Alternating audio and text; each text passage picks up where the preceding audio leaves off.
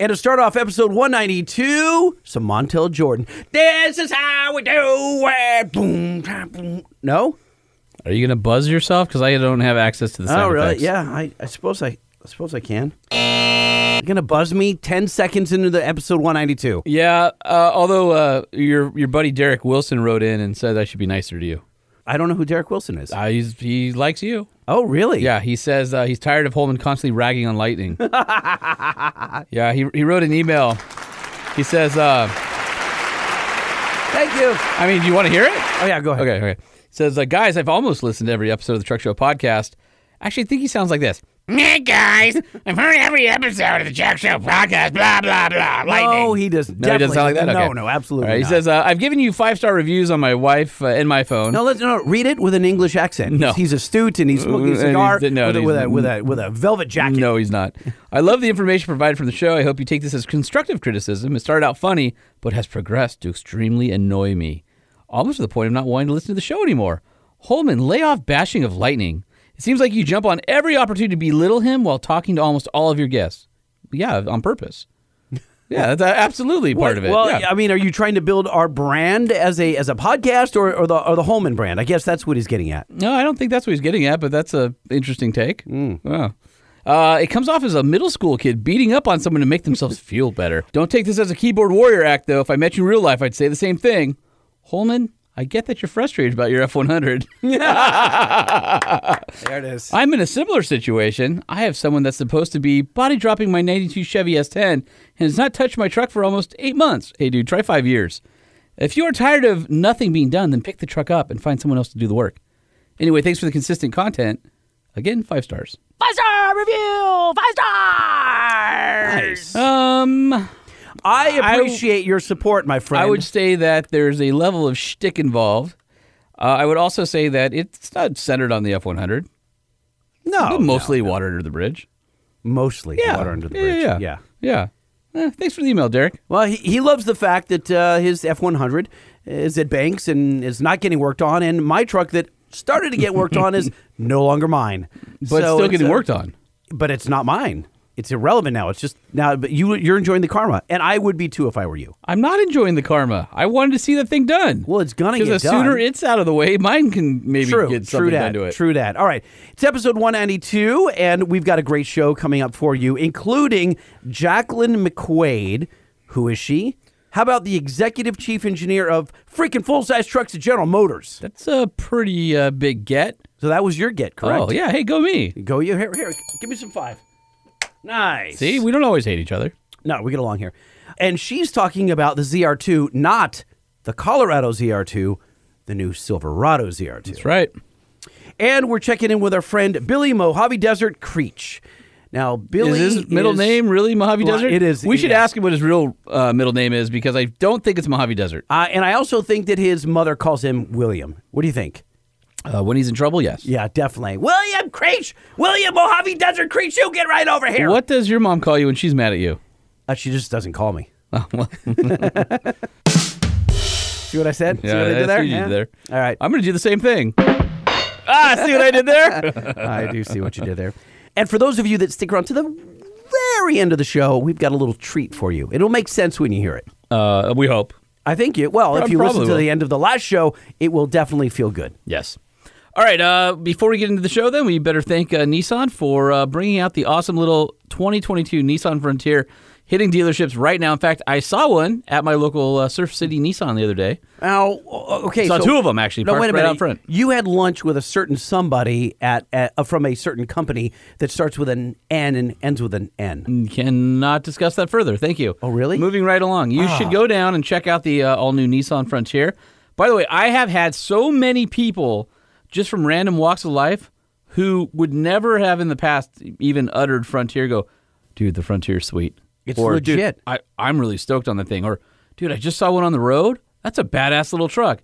I mean, I don't know if they could have hit a better home run with styling because I will tell you, like, you've got vehicles like a Bronco, right? A Raptor, a T R X, um... you like buzz models, you know, like some special model that's your halo vehicle but for the brand. People didn't see this one coming. You know, they, well, they just thought, oh, it's a, it's a Frontier, which is a great yeah, truck. Yeah. But they're, and then they see it and they're like, What? Well, it's not only that, though, but I think that, like, you expect those buzz models to do that. But out of, like, normal vehicles coming out that are your mainstream vehicle that doesn't have a big halo around it, it's just, it's your update, I cannot, and I'm going to be honest, I can't remember the last time I've had this much uh, response to my story where people have been emailing me, asking me questions, or DMing me. You're talking about the one in Four Wheeler?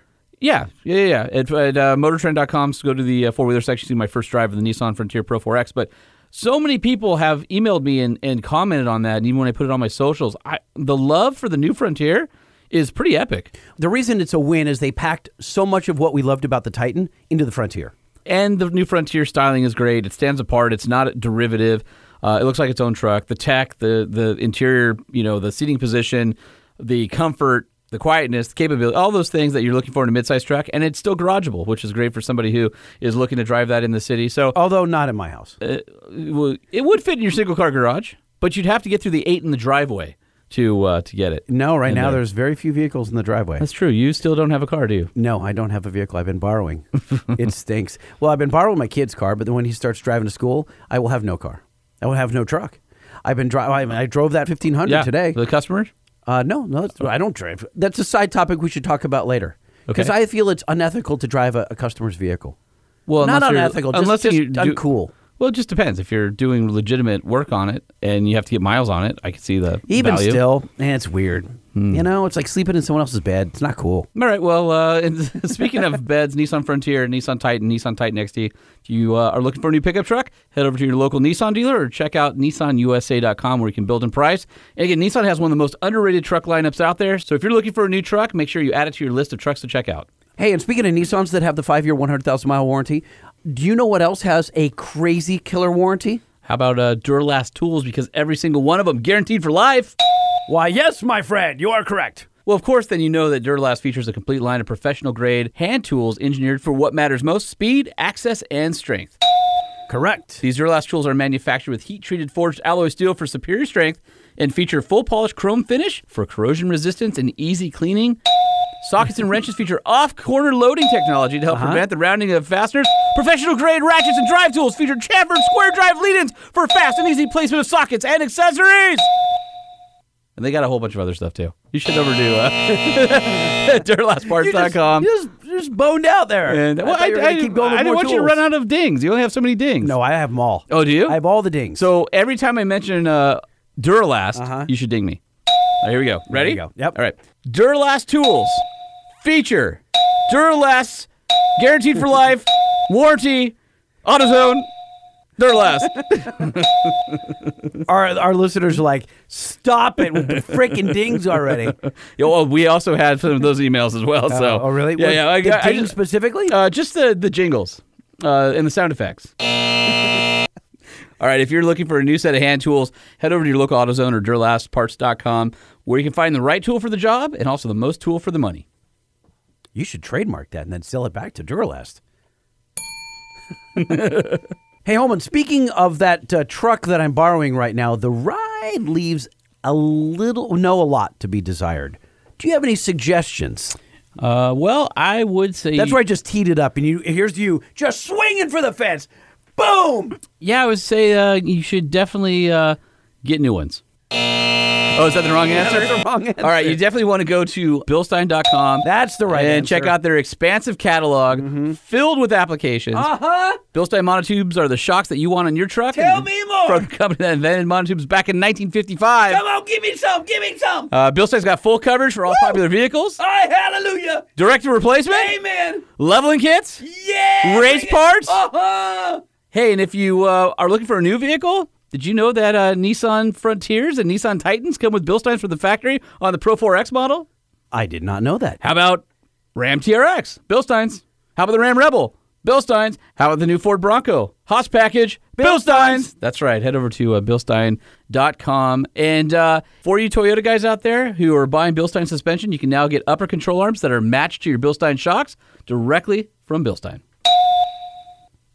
Now, all of us have, tr- well, I shouldn't say all of us have trucks. Most of you have trucks out there, and you accessorize them. When you want the best accessories out there, go to our friends at D Z dot com. That's D E E Z E E dot com. The uh, quality truck accessory people, Dee Zee's been manufacturing truck and S U V accessories in central Iowa since nineteen seventy-seven. Their products will get you work ready with toolboxes, transfer tanks, side steps, and truck bed protection, and weekend ready with overlanding products such as roof racks and a whole lot of Jeep accessories, just to name a few. Dude, the tailgate board. I just stumbled on this. So for two hundred seventy-five bucks, you get this really durable tailgate protector. So you could fully well, you use do, it as a cutting board? You, you can use it as a board? workbench? Yes. Yeah, it's a nice smooth surface for uh, for doing work. Uh, you can find that, again, at D Z dot com, or be the first to know about new products by following them on Facebook, Instagram, or YouTube at Dee Zee Manufacturing. That's D E E Z E E M F G. Holman, you cool if we start the show? Okay, good. The Truck Show. We're going to show you what we know. We're going to answer what the truck, because truck rides with the truck show. We have the lifted, we have the lowered, and everything in between. We'll talk about trucks that run on diesel and the ones that run on gasoline. The truck show, the truck show, the truck show, whoa, whoa. It's the Truck Show with your hosts, Lightning and Holman. All right. Mister Holman, what is first on deck? Uh, I think we'll uh, do my quick interview with Jacqueline McQuaid, who, again, is the uh, Executive Chief Engineer of full-size trucks over at General Motors. Uh, she's been on the show before. Super, super talented, um, really a, a, a wealth of information and knowledge, and we kind of drill into the twenty twenty-two Chevrolet Silverado a little bit. And uh, I had a chance to talk to her. I figured let's make this a uh, a podcast interview, so here we have it. All right, so we have Jacqueline McQuaid back for the uh, another segment of the Truck Show podcast. Had an opportunity to uh, reach out and have a conversation with you today, Jacqueline. It's been a couple of years since you've been on the show. And remind me, is your current title still Executive Chief Engineer of Full-Size Trucks? Yes, it is, Sean. Yep.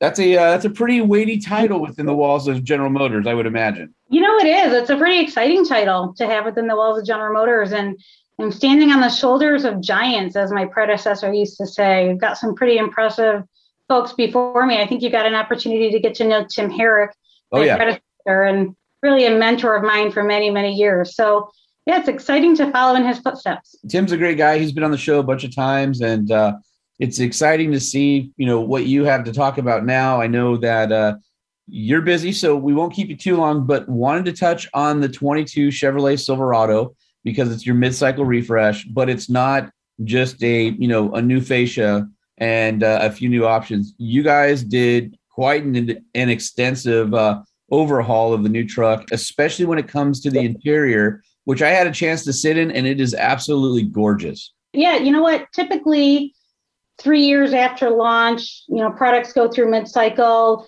um, a little bit of touch-ups here or there. You're right. This is a, a really large um, change. Interior, certainly, um, obviously some exciting changes in the powertrain space, the Z R two that I'm sure we'll talk about. We did a lot for this interior only three years after it launched, and uh, and I'm glad you you like it. So what was your sort of the motivation or the focus of of this new change? Was it obviously the competition is really good. There's a lot of great trucks today, especially in the full-size market, and you guys came out and had also a competitive truck, but everybody keeps moving the bar. And so I, I'm guessing that there are certain areas of focus that you wanted to bring to the table with the, the twenty-two. And I think some of them are more obvious than others. I'm sure there's a lot of engineering changes that are under the skin. Maybe talk to that and what your goals were. And, and if you guys think you, you know, you achieve them with the new truck. The sun never sets on full-size trucks, right? We are always raising the bar. Um, our competitors are always raising the bar, and we have no intention of giving up truck dominance. So we are always reaching for what that next level is. And we listen to our customers. By the way, uh, I love it.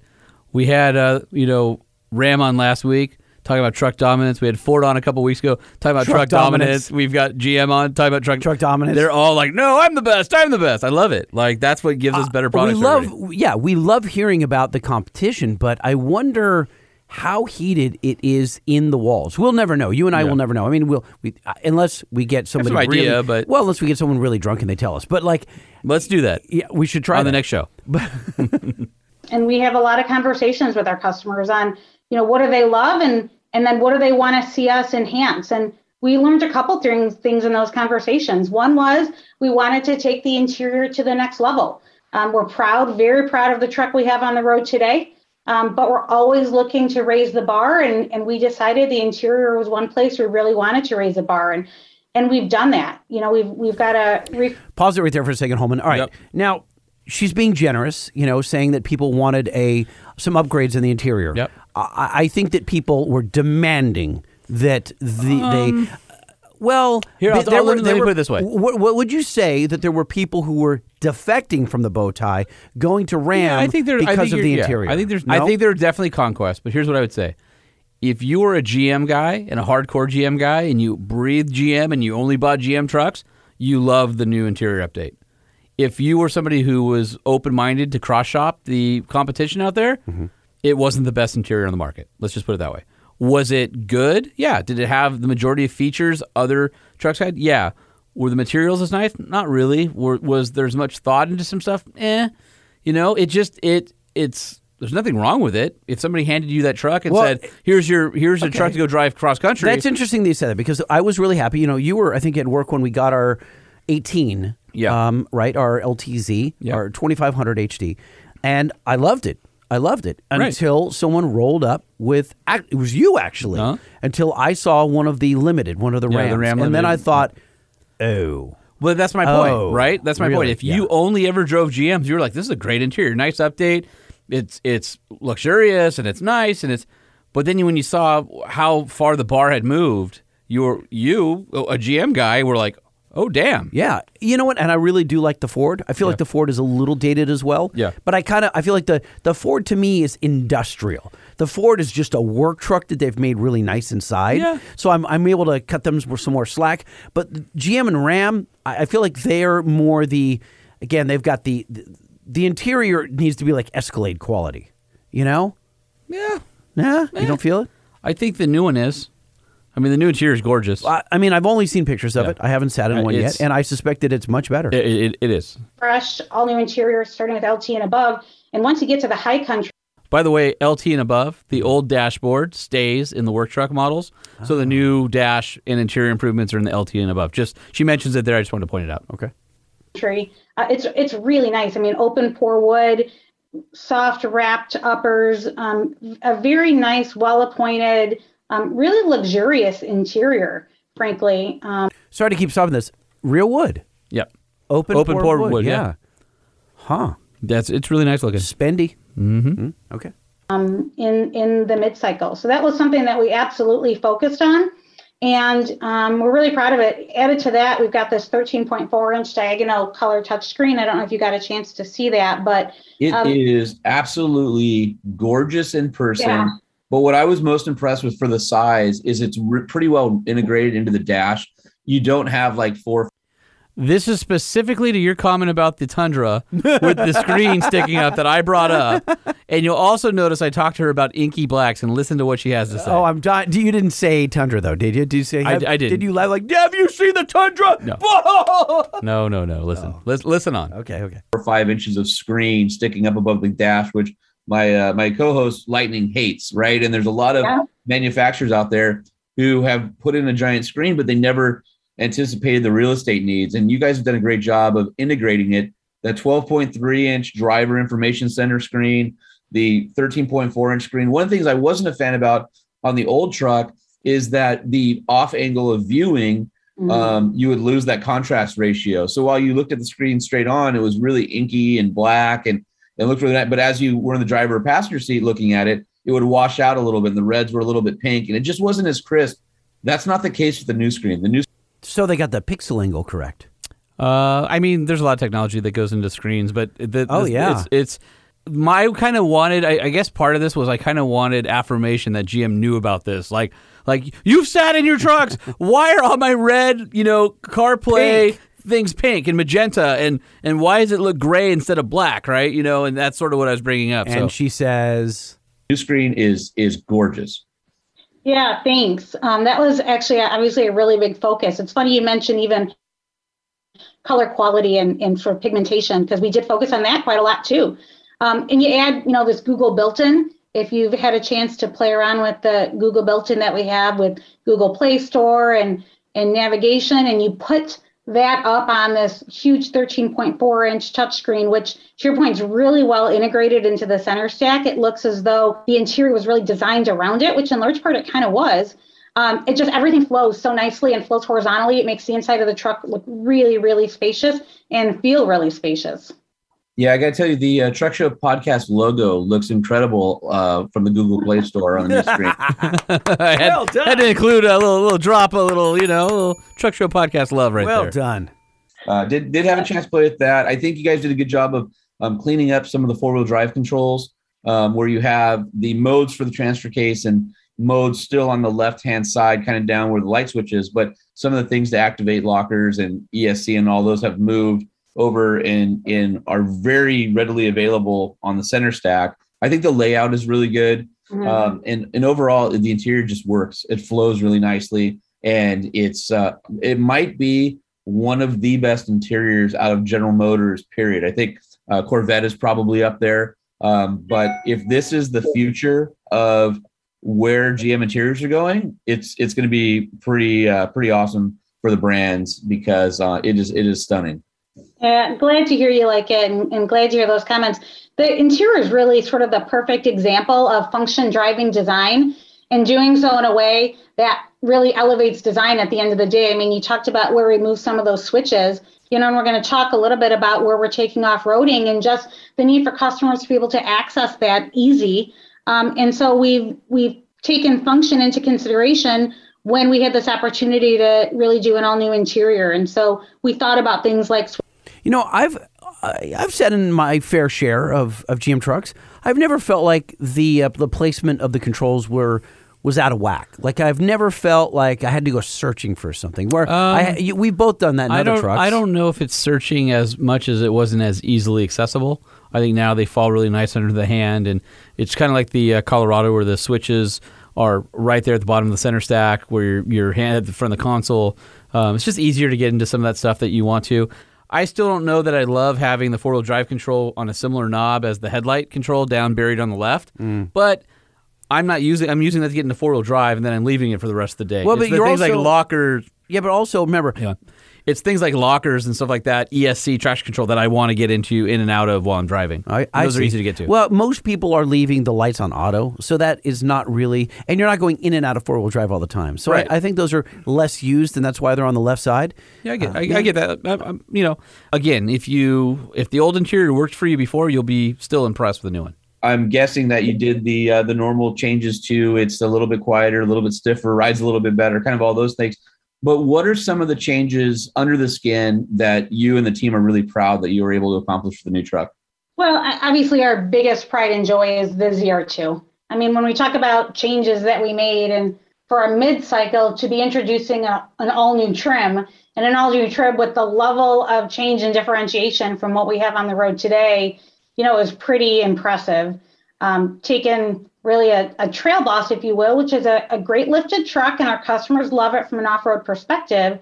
Um, but then really taking that to an off-road place where we took the Colorado Z R two to, frankly, um, with, you know, the larger tires and the wheel travel and the skid plates and the D S S V dampers from Multimatic and the springs and the shocks, and just really taking the entire chassis and taking it to a place where our customers can feel really confident with authentic off-road capability, um, desert racing, rock crawling, trail running, you name it.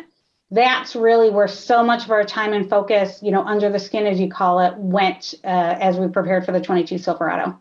Yeah, the D S S Vs are a, are a fantastic shock on the Colorado. Um, I've had a chance to sample uh, the race version of the Silverado shocks on uh, Chad Hall's race truck. And in fact, when he first got his uh, Silverado. Hold on. You got in shocks again and Chad Hall in the same sentence. But in all fairness, he is in the promotional videos, and he's the one that helped them develop this truck. I get it. I get it. Silverado race truck, uh, I was able to go to Saguaro and go for a ride in it, and it was the very first time that he had driven the truck himself. And so I had a chance to sample the D S S Vs there. Obviously, there's a different, you know, production version that's not race specific on the on the new Silverado, but my guess is that if they land somewhere between where Colorado Z R two is and the Silverado race truck is, you guys are going to have a uh, really successful uh, program. They they work great. They look great. Um, on the Z R two, it's a little bit different than some of the other uh, trim levels like Trail Boss, where you can get a selectable front and rear locker, uh, thirty-three inch tires, and it comes standard with the six point two liter and the ten speed automatic. So one engine that is a hell of a lot of fun to drive with that suspension. It should be a blast off-road. It is a blast off-road. I've had a chance to drive the Z R two, um, the production Z R two on Saguaro Trail, and I can tell you it is a blast to drive off-road. I also got to spend some time with Chad Hall and, and his race truck out in... That's her mentioning Chad Hall, not me this time, okay? Keep going. And one of the best in the desert races in Nevada early last year. And so got to be part of the development of the D S S Vs. Obviously, we developed them on that race truck and continue to integrate them and modify them as we went along. But I was with him, you know, in the early stages of that development, actually with Multimatic. They came down to Nevada as well. And, and all three groups were together, G M Engineering, Chad Hall and his whole team in Multimatic, racing the truck and crawling under it and assessing and, you know, having some conversations with Chad. It's obviously a, a, a three zone damper. So how are we working in the jounce and in the rebound uh, zones, and how's it feeling for him? You can, you can throw a huge engine in an off-road race truck, right? But at the end of the day, um, that's not necessarily what's going to give you the fastest time. If Oh, now hold on a second. Hold on. Did you more more shots fired? More shots fired. If you guys listened to the last episode, the last two episodes, last two episodes, other manufacturers both said, "Oh, you don't just throw horsepower at a truck to make it good off road." They're like a bazooka at Ram. They're like, "Load, fire, boom!" Yeah. And here's Ram going, "We're selling a boatload of T R Xs, guys. So yeah. you better throw some horsepower at it." Well, and uh, you know, the six point two is no slouch. That's a gr- that's a great fun engine to drive. Still overhead valve, right? Small block Chevy, revs great, great powers, ten speed automatic, and you can this supercharge thing, it. This, well, you and I don't even know if you need to, right? I mean, it's it doesn't have the quirky characteristics of the the turbo V six. It doesn't have the T R X overwhelming like brute force. It's going to be in that really nice sweet spot with a really linear power delivery. I really can't wait to drive it because I think it's going to be, I think it's going to be a lot better than maybe the spec sheet says. Like I think when you look at this truck, mm. you go, okay, it's not quite T R X and Raptor, right? But it is Tremor and T R D Pro. It's it sits in that that echelon of, of off-roading. So it's the top-of-the-line off-roader for the everyday guy. It's not the super trucks, right? There's two trucks that live in the super truck category. This is that upper echelon of off-road trucks that you can buy off the, the showroom floor. This might be the most fun to drive out of all of them. Do we know price-wise what Z R two is coming in at? No, they haven't announced price. They literally just announced the Silverado last week. So. Okay, okay. I think the balance we've got between how we've tuned the suspension, the D S S Vs, the six point two liter, which as you said is a great engine, all of that combined together is producing an absolutely fantastic Silverado Z R two, both the production version as well as Chad's race truck. It's funny because I think that uh, Chad's race truck, both the Colorado uh, Z R two and the Silverado Z R two, have an unblemished record of finishing races, um, just to show the reliability of the platform, because they're based on the production trucks. And that's a, that's a hard place to be, um, you know, in order to, you're out best in the desert and you're racing to, to have that type of reliability where you finish every race. This says a lot about the engineering of the uh, foundational platforms and the production truck themselves. Yeah. And I mean, that's really an important point, right? We race that Colorado Z R two and the Silverado Z R two in the pure stock production class. So that's absolutely used as, you know, development and validation opportunities for our engineering team to take back learnings. And just the fact that these trucks not just survive the race, but excel in the race in the pure production, um, the stock production class, really should give all of our customers confidence in what we're putting out there. This is true, authentic off-roading. Well, when uh, back in the days when they were with the Hummer brand, I remember working with the Hummer engineers, and they would liter- literally take a part off the race truck and bring it back to the production line and make some changes because of things they found on the race truck. Have you had sure. situations like that where you guys said, hey, it would be better if we shaped this this way or made this part this way for the production truck as well? Absolutely. We we had that conversation just a few months ago as we were looking at some very extreme um, off-roading and, you know, our rockers and how they're formed and what protection we have. And um, the exhaust, one great example, we took our trucks to Moab and we did some off-roading in Moab, and we discovered that, you know, as much as we love that look of that dual exhaust, it's a relatively low hanging. And when you talk about, you know, getting the right departure angle for these trucks for them to do the extreme off-roading. So I'm glad that they found that, because um, have you seen the thing that's been going around for quite some time where the guys talk about the H D M I ports on the back of the truck? Oh. Oh, yeah. When you look at some of the Silverados and the shape of the, the chrome, the, the stainless steel tips, they're H D M I ports. Oh, oh, oh on the exhaust. The exhaust port, yeah. They, they look like giant H D M I ports on the back well, of the, on the exhaust. I never liked them anyway because they're not authentic. Yeah. On a Ram, the exhaust sticking through the back is real. Is the real. That's the exhaust it's pipe. It's welded, yeah. It's, yeah. it's it's the tip of the exhaust pipe. On the Chevys, it's a round tube goes through a... Just a, jo- a designed, hole. Yeah. designed hole on the bumper. I mean, a lot, a lot of cars and trucks do that. It's not right, though. It's disingenuous. It is disingenuous. So yeah. I'd rather have a full bumper that doesn't have exhaust hanging down. And if you look at our uh, pictures we have uh, at Motor Trend dot com and on Four Wheeler, you can see where the tips end above the rear bumper. Like they curve and they just get lopped off. Gotcha. It's, it's, it's So what I think a lot of people don't realize is that your exhaust system from the headers... all the with an exhaust manifold, yeah. all the way to the tip of the truck can grow up to two inches. E- just every, easy, uh, easy. No, I'm not going there. Easy. I'm just saying, but that legitimately. Okay. And and it's why if you look under your truck, you'll see that they have the rubber hangers. And in the normal cold position when you're you get under there, you know, in the morning, yep. they are leaned back like your chair, your right. seat, right?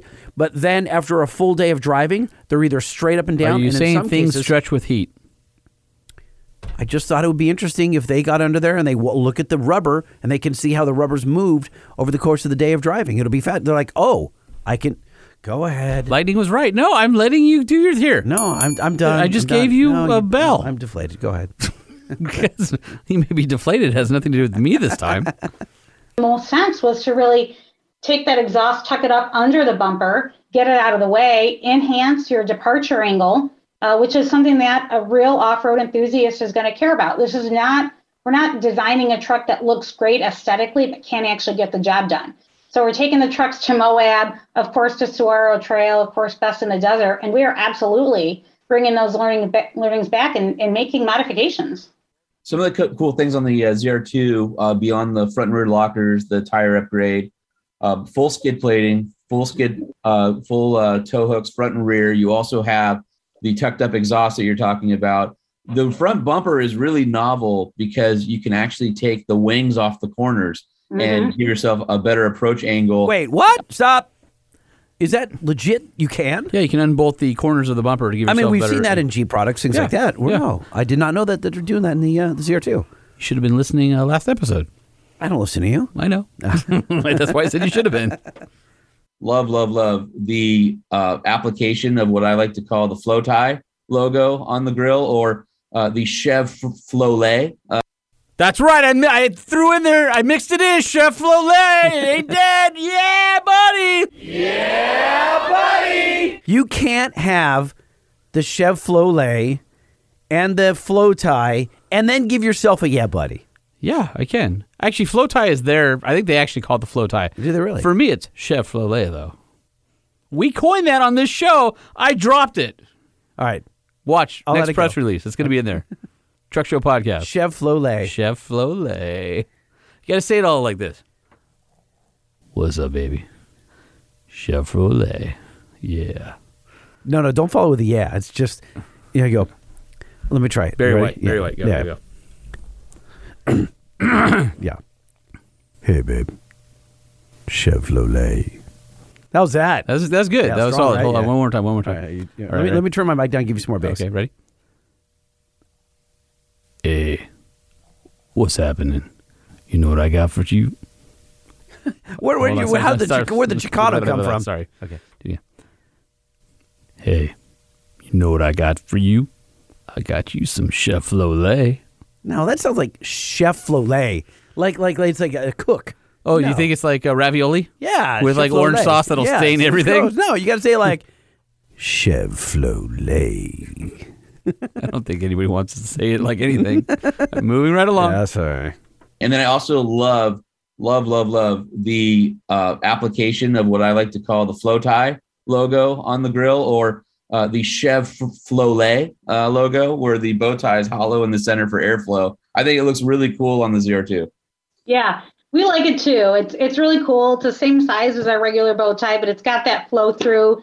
Um, it looks super cool. She did not give you credit. Super cool. Nope. And yeah, the, the three-piece bumper with the removable end caps. I mean, the bumper itself, first of all, is a high approach steel bumper. So that helps with your approach angle right there. But then, yeah, with the removable end caps, especially if you're coming at, you know, doing some really technical rock crawling and you're coming at it from an angle, it just gives you that much more clearance to get over the obstacles. Now, on the Colorado, there's what we like to call the angel mode, where you can turn off all the nannies. And one of the great things about the Colorado, and I think one of the reasons for its popularity, is it's one of those last vehicles where you can drive it at ten tenths without the, the car taking over. Um, and it's a lot, a lot of fun. I think in, in general, we, we've talked about this on the show before. I think that the truck market, especially the off-road market, is doing well because you can't drive today's cars at ten tenths on the street. Um, the last place to really be able to enjoy a modern vehicle at their full potential is off-road, and to be able to turn off all the nannies and things like that on the Colorado, it just makes it an exceptionally fun driver's car. Is there a similar type setting or mode on the Z R two Silverado where you can, you know, either turn off or dial back the uh, the nannies so that you can have a little bit more fun, uh, hang the tail out and, and do some goofy things off-road? Yeah, you know, absolutely. It's funny you ask that. Um, Steve Metcalf, I don't know if you've, you've met Steve. He's one of our engineers. He's yeah. our chassis control engineer. And uh, he uh, he has developed what he likes to call fun mode. I'm going to tell you, our Chevy uh, communications and P R team is probably going to make us change that name. Yeah, right, I'm sure. I like to call it fun mode. And um, yeah, he took me out on the grounds just about a month ago and was demonstrating it for me, how you can turn everything off. And it's done in such a way that if you really get out of control, I mean, if you truly are about to go into a spin, it can catch you. Um, I'd love next time you're in Milford, and I know we get to see you from time to time and get you out to, whether it's our Proving Grounds in Milford or our Desert Grounds out in Yuma, we'll get you hooked up with Steve and, and we'll play with that with you. It's really fun. Yeah, I'd love to go back out there. I think today uh, I mean, pause, I'm still... Pause for one second, Roman.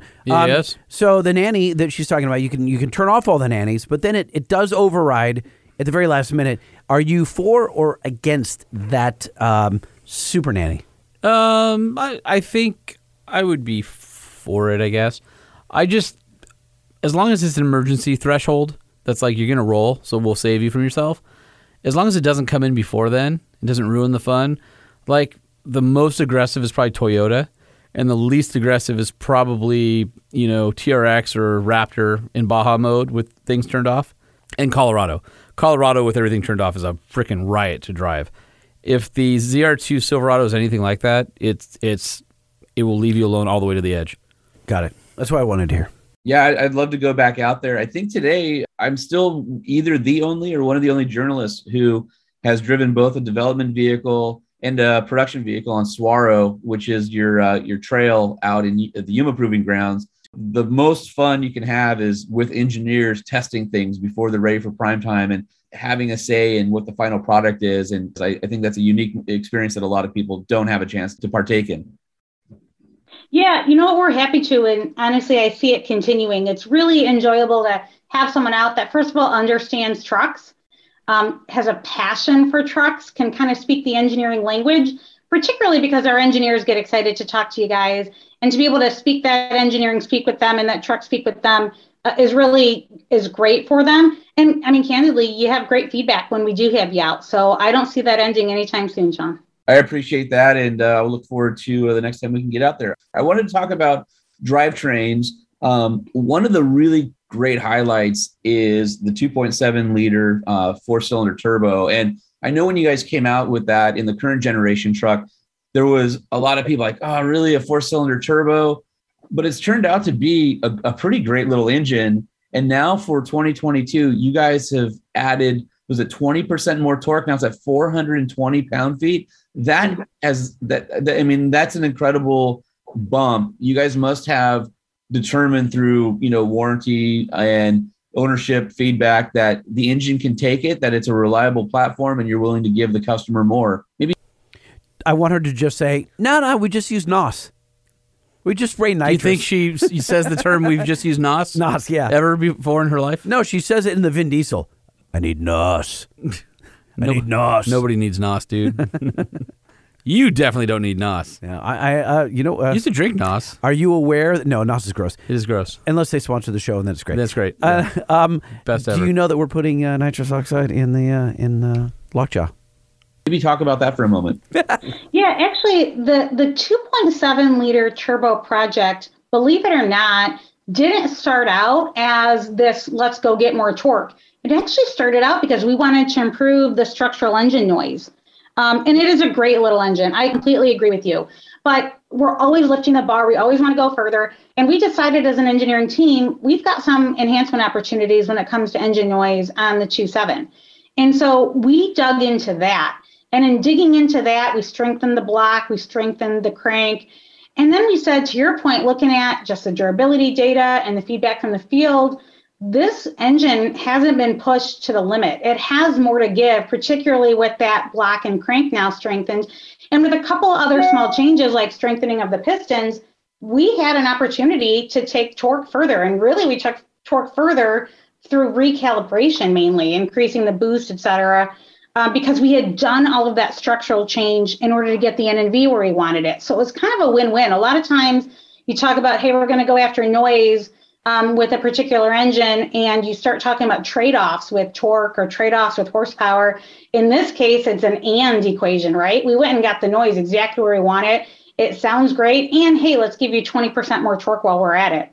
So I believe the power output on it is three ten, four twenty now. That's that's pretty great Correct. For a daily driver, especially for you know an air hauler. If somebody's commuting, it's just a really nice, nice mix of you know, everyday use, the occasional capability for, for towing and things like that, that you need, but then, you know, also fuel efficiency. It's just, it seems like it's the sweet spot. Um, speaking of towing, you guys have, have taken the three liter diesel and you've upped towing capacity. Did I read right? four thousand pounds? We did. Yeah, we did. You might be aware of the max towing package that we have um, on, on most of our trucks. It's really a chassis package, to be honest.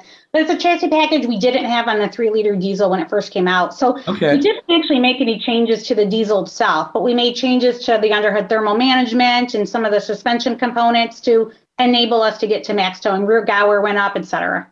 Okay. All right. Well, that makes sense. And- so I wonder if most people know that information, right? They hear four thousand pounds, but they didn't realize, unless you're a diesel owner or you went to purchase one, that the max tow was never available on the previous generation diesel, which seems like such a... Uh, You know, short-sightedness. Yeah, yeah, wasted opportunity. And so they've corrected that. And again, it's the diesel's the same, but they they you know did all the things around it, thermal management and chassis improvements and things like that. So um, I think that's a huge win well, for somebody who wants to tow with a half ton. I mean, we're, we're so one of the questions that came up a lot, a lot because we're like at at work, my day job, we do a lot of Duramax stuff, and for the seventeen to nineteen Duramax, what's what's called the L five P, um, they were doing four forty-five horse.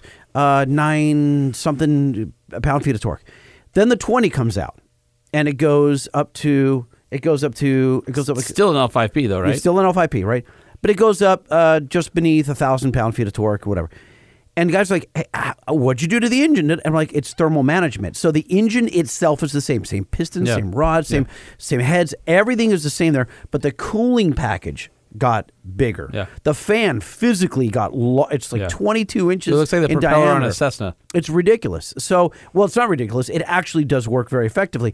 And t- to that extent, you can push that engine farther right. with no consequence because you're keeping it in its sweet spot, right. uh, temperature-wise. So th- they... Don't underestimate thermal management. But it wasn't easy. I mean, they yeah. again, the oil cooling, the oil cooler got trans better cooler. in twenty twenty, the trans cooler. Yeah. Everything got beefier. Everything got, like, the copper plates in the oil cooler, yeah. like, thirty percent larger. You know, it just...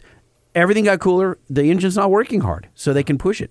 The uh, I guess the elephant in the room right now is really the chip shortage and how you guys have been impacted. And I know that you're waiting for, uh, this may not be chip related because it, I think it's a supplier issue, but you guys have paused on um, uh, production of the diesel for a little while for some supply to get back, but also the rest of the lineup. How does that impact the twenty-two plans, knowing that you have to plan for this chip shortage or supplier issues that are still ongoing in the industry? Um, because it hasn't been a very, uh, a very fun ride for any truck manufacturers, and and you guys are no exception in that in that pool. Yeah, I mean, so true, right? You know, it's so fluid. It's it's so tough to answer. What I can tell you right now is, as we sit here today, I don't expect the chip shortage to impact our launch plans for the twenty-two Silverado at all. Um, but it's fluid and it could change. I, I will say, and I firmly believe this, we've got the best in the industry when it comes to our supply chain team, when it comes to our engineering team, when it comes to our supply base. And we've been doing some really inventive um, and just great work together to keep our truck plants going. Uh, I think we've done an exceptional job keeping truck production going. Um, we plan to keep doing everything we can. Will will it absolutely have zero effect? I can't sit here today and say that, but our plan is to continue on as scheduled. I mean, think about that. What goes into building a modern vehicle? Supply chain, buyers, logistics, getting things to the plant on time, the employees that you have to retain by keeping them working. I mean, all it's just amazing. How many parts do you think is in a Silverado? I should well, have asked her that. You, you should have. The, some of the things that I think about, and, I, and I'm sure that my customers and, and your readers think about, and the listeners, is that we go and buy a new truck, a new Sierra Denali, right? It's eighty thousand dollars. And you look at the truck and you go... That's light. I, I, okay, sure, it's light. Let's say fully loaded, it's one hundred grand, whatever it is. You just... That's heavy. Okay, God, come on. My point is that you go, is this truck worth this money? And it, uh, the actual metal and plastic, no, no, it's no. not. But what you're paying is all everything that went well, into R and D it. And all that, right? Yeah, look, everything is being amortized yeah. in that, in, including... Yeah.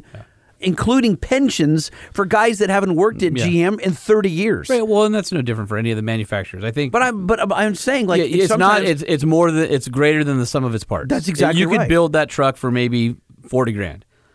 But A, the market will bear eighty grand because people want it, it's in demand. But you'd never you, pay off R and D if you if no, you charge well, forty I'm grand. just I'm only saying if you just had all the parts laying there, like right. the, the raw cost, you could build that truck. Uh, and they're profitable, so they're going to spend all that money and put all that effort into building them because they make good money off of them. Um, it's a lucrative business if you have the scale. I usually like to uh, ask our uh, executives who come on one last question, and that's if there's one thing that you're most proud about the vehicle or one thing you want consumers to know, um, what would you tell them? Because this is a perfect opportunity to talk to your potential customers and say, hey, this is this is what you should know about this new truck. Well, I mean, I guess if I'm talking to my customers, I want them to know we're listening to them. We're we're listening to all of their feedback, and we're continuing to give them what they want and hopefully a little bit more than what they think they want. So, you know, you want a great interior? I gotcha. And and I'll do you one better, and I'll give you open pore wood on a high country and soft wrapped uppers and a thirteen and a half inch diagonal touchscreen. You want off-roading? I got a great Trail Boss, but I'll do you one better. I'll take you to a Z R two with Multimatic D S S Vs and thirty-three inch tires and just superb off-road performance in a truck that, by the way, is also fantastic on-road. And it's a truck that you can drive to the trail. You don't have to trailer it there. You can drive it there with great on-road comfort, you know, active transfer case, and you get there and then you've got fantastic, you know, off-road performance. Um, You know, I, I think it's just really a matter of listening to what the customer wants and giving him or her that plus a little bit more. Well, that's uh, awesome. I really appreciate you carving out the time. I know you're busy today. We sort of had to find a little hole in your schedule to uh, to make this happen. Again, congratulations, and really appreciate you uh, carving out the time for us. Yeah, anytime, Sean. Thanks so much. All right. Thanks, Jacqueline. We'll talk to you soon. Take care. Ready? Bye-bye now. Bye-bye. Just saying. Another hard hitting from a man, Sean Holman, right here, Truck Show Podcast. Where do you hear, where can you hear the executives from the O Es? Where can you hear from um, entrepreneurs that just created your favorite new bolt-on product for your truck? Where can you hear from guys that started with nothing and turned into something? Right here. I, I'm I'm proud of this show, dude. Like, this is one of those moments where I'm, um, you know, I realize that a lot of the executives come on and say some of the same things, you know. Yeah. They they they toe the company line, but sure. but you you you what you do is you can spot some some real coming through. You know, they're, they truly are proud, right? They go, they wake up every day just like we do. They take a shower. They're like, oh, it's Groundhog's Day. I got to go to work again. But when they get there, like, I'm making something cool. And and I think that comes through. Yeah. I mean, I think you realize that uh, it humanizes these big corporations. And it shows you, you know, to Jacqueline's point at the end, I loved her answer. No executive's ever answered that way. Hey, you wanted this, we gave it to you, and then we gave you more. Hey, you wanted this, we gave that to you too, and then we gave you more. Well, they're trying to future-proof, right? Well, they're but, like, but they're trying to make their customer happy. Right. And my my point is, you may feel like you're screaming into the ether, right? And nobody's listening, and there's people who their job at G M is to figure out what you want as a truck buyer, and then go implement it and figure out how to do it. And when you're Jacqueline McQuaid and you're the executive chief engineer, you're overseeing all the other engineers, and you're making sure that this is the best damn truck coming to market that's possible. And there's a lot of masters uh, that you're serving in order to uh, make it right. So that'd be a that'd be a fun job, but also I bet there's a lot stressful. of heartache. No, no, not her job. Oh, the job of um, interfacing with customers. Oh, yeah, product planner, product planner. Yeah. So you're going, you're getting, and the and the customer wants A, B, C, and D. Yeah. And then you go to you go you go to Jacqueline and you say the customers demand A, B, C, and D, and she goes, we can give you A, C, and F. Well, it's like and they're the, like, yeah. well, F wasn't on there. Right, like, well, that's what it's like getting. The old adage, right? You can have anything you want. You just can't have everything you want. And that's, I mean, that's what that's it is, true. Right? Yeah, that's true. Um, what do you say we get into some news? I said, what do you say we get into some news? What's new in trucks? We need to know. What's new in trucks? We need to know. What's new in trucks? We need to know. Lifted, lowered, and everything in between. What's happening in the world of trucks? Yahoo! Ah. Oh, it's not Yahoo? No, but I didn't mind it. Okay. I didn't I mind it. I thought it worked. Okay. I was fine with it. Hey, uh, Lightning, did you hear? No! No, I did not. Uh, the Australian market Ranger has been teased. Uh, it's the new global T six platform, which is also the platform that underpins the new Bronco. So, oh, is this the Braptor? Uh, nope. This is... that's. Coming also. Okay. Uh, we have confirmed that the Bronco Raptor will not be called the Warthog, but will be called the Bronco Raptor. But that's different. Same platform. Ranger coming also. Okay. Hey, Lightning, did you hear? No. No, I did not. Gladiator now available with pricey factory half doors. Really? So earlier this year, you uh, remember we talked about Jeep introducing the factory half door option on the Wrangler. Mm-hmm. Um, and now it's called the dual door group. And you may have remembered at the time that a four-door Wrangler was uh, four thousand three hundred ninety-five dollars for a new set of doors. Right. Half doors, color matched, all that good stuff. Yeah. Yeah. Well, on the Gladiator, um... let me guess. Okay. The, the Gladiator's a little more expensive. Okay. So it's commensurate to the, the overall price. So that means this is going to be, for four doors, fifty-four hundred dollars. fifty yeah, I'm, I'm going with fifty-four hundred dollars. All right, so because the Gladiator is only available with four doors, the pricing, um, well, it's a few bucks more than the uh, the Wrangler four-door. Okay, can, can I have a second guess? Uh, no. Oh. Order the dual group on the Gladiator with the base upper windows. That's the vinyl that may, uh, that matches the uh, base uh, vinyl top. It'll run you forty-five ninety. Step up to the dual door group with the premium upper window, which has the acrylic woven material that's on the uh, premium soft top Jeeps. And you'll need four thousand nine hundred ninety dollars. That's uh, five hundred ninety-five dollars more than the Wrangler. I'm not sure why they're more expensive since the same doors, but... Uh, because dang. The Gladiator's more expensive. Yeah, I mean, I guess so. Uh, I mean, look, dude, the Escalade and the Tahoe are the same truck, but you buy anything for the Escalade and you're going to pay thirty percent more. It's crazy. Yeah. Uh, they're cool looking, though. Looks badass with half doors. I'm going to tell you that right now. Hey, Lightning, did you hear? How about new? I did not. Ford uh, announced uh, the F one fifty Lightning pre-production has started. Man, there has not been this much buzz around a truck since the Bronco the was Rivian announced. Rivian R one T. I don't think the so. The Tesla Cybertruck. Mm, Tesla, yes. Not the Rivian. The, the Rivian is Ram not... T R X. Nope. The nope. Nissan Frontier. I'm telling you, the Ford Lightning... was not expected to blow everyone away, and yet did. We'll see. These are the. Uh, well, I'm the just saying. I, yeah, I, we don't know how when it finally hits the streets, and of course we don't know. But I know Ford upped their production goals because enough people are hand raisers that made them go, "Oh, okay, we should probably do something here." Right. Um, they invested an additional two hundred fifty million dollars to increase annual production. So they're they're uh, they're bullish on it for sure. Uh, says they've received more than one hundred fifty thousand reservations for just the Lightning so far. And, of course, the unexpectedly strong demand exceeded Ford's expectations, but they want to become a leader in the E V space.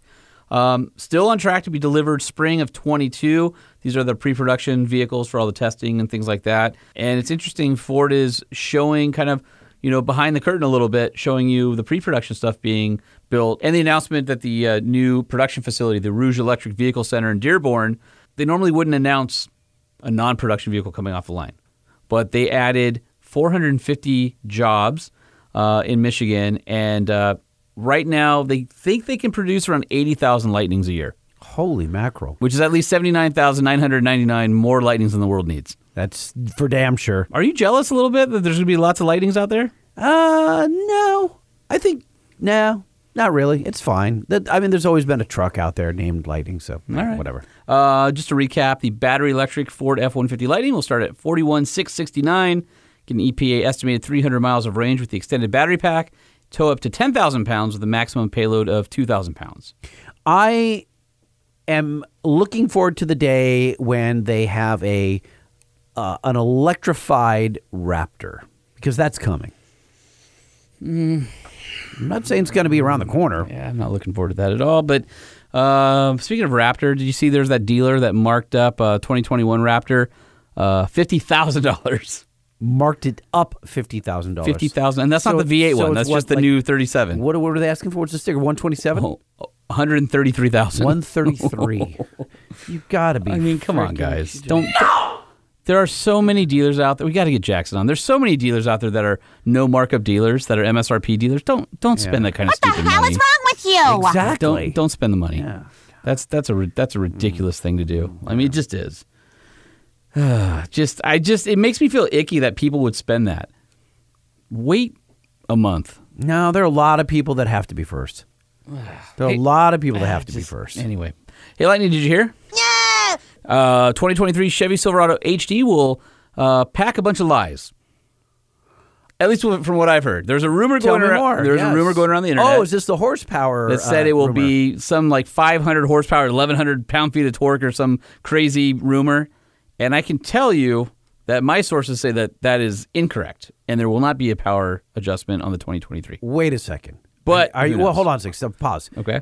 I saw this on all of the Duramax yeah, Facebook groups. You're right. It went around like within a day. They were like, oh, have you heard? I'm not going to buy the twenty-two. I was thinking about it. I'm going to hold on to, and, and wait for the twenty-three because it's got more horsepower and torque. So you're saying they shouldn't wait because it ain't coming. I'm saying if you're going to wait for the twenty-three, wait because the interior is way better. Oh. Not because the power is different. Okay. And let's face it, the Duramax, all these trucks are so damn good. Don't wait because you get frickin' twenty-five more horsepower.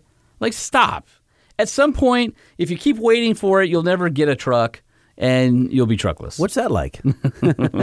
You know what? Here's the thing about this, is that we, I, you and I both deal with guys all the time who are all about the horsepower numbers, and yet have never put the pedal no, to the metal. They have no idea what that is. It has zero change. Because remember, that. guys, it's rated at wide open throttle, W O T. Yeah. Th- yeah. That number that you're reading? It's torque managed, too. It's and, it not only torque managed. If they give it to you, it's right before you hit the E G T yeah, limiter. You right, know what I mean? Exactly. You're going to get it for eight seconds. Yeah. It might be a big, you might, it's seat of the pants, like, holy mackerel, but it's gone. It's fleeting. Uh, side note, uh, the mirrors, right? On the heavy duty? Yes.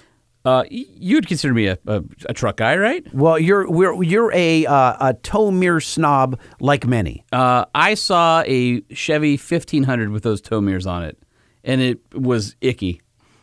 Well, I was like, wait, that's the that's the wrong... Uh, uh. I almost took a picture. It was in my neighborhood. If it's there tomorrow, I'm going to take a picture. I'll post it on Truck Show Podcast, but I didn't know you could get those tow mirrors on the heavy du- or on the light duty.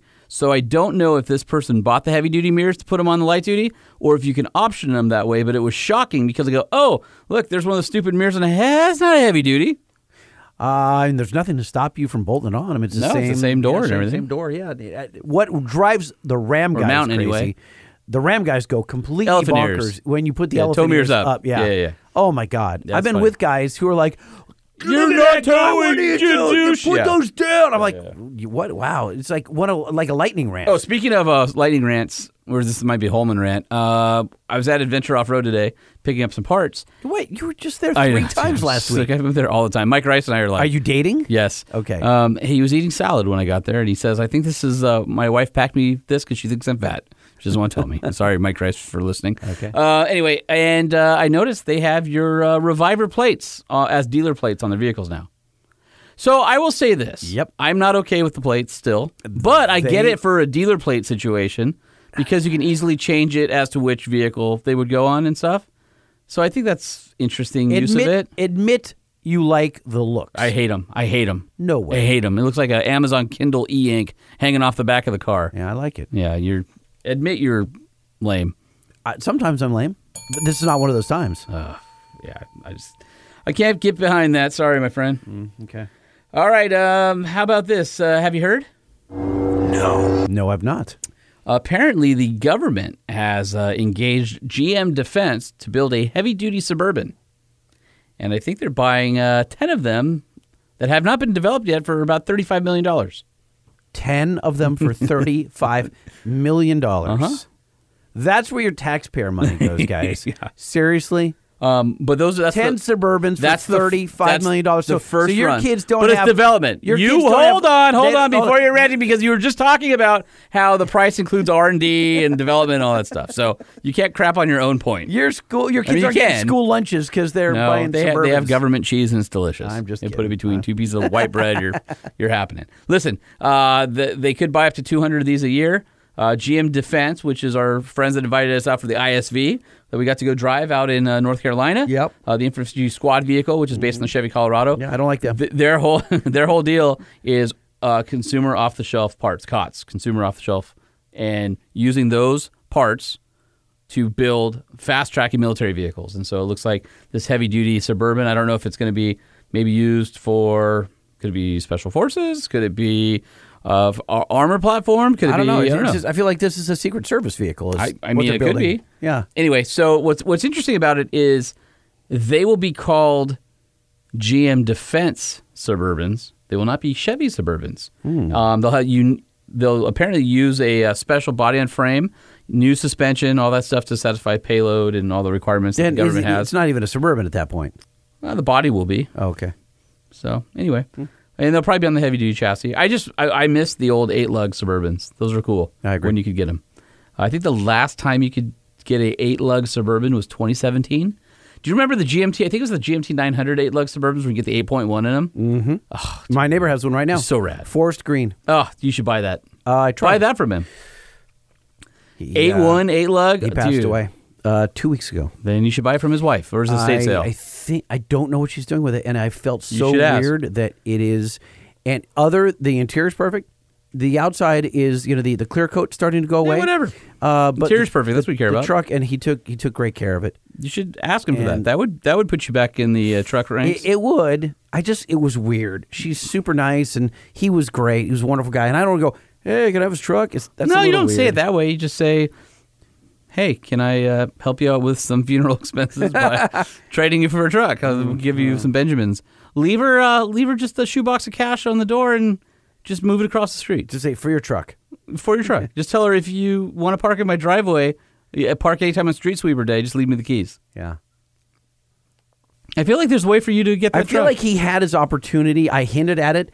We were we were out there, you know. Did you B- piss him BSing? off so much he died? That's not cool. No, I did not. He he had issues. Oh, but uh, that, that, serious that's medical cool. issues. But he, uh, we were out there drinking a beer. This R I P. Is not, this is not long Lighting's ago. neighbor. Yeah, not, not, not long ago. Like only... three, four months ago, and I was commenting how awesome the Suburban, and I thought for sure he's like, you know what, I'm thinking of selling it, I'm not, but he didn't make that comment, so I thought, mm. eh. see, it might be going to a kid or something, that it, you know, I don't know. I don't know,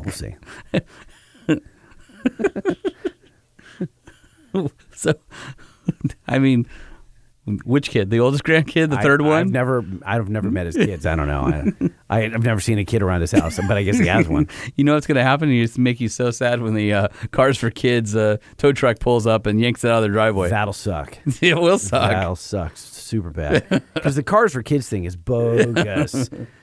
That's, in that's your an, opinion. In my opinion. In your opinion. Yeah, yeah. In I don't want opinion. to be sued into oh, oblivion. You, all right, so uh, let's get out of news, and uh, why don't we uh, talk to our buddy and adventurer, Billy Creech.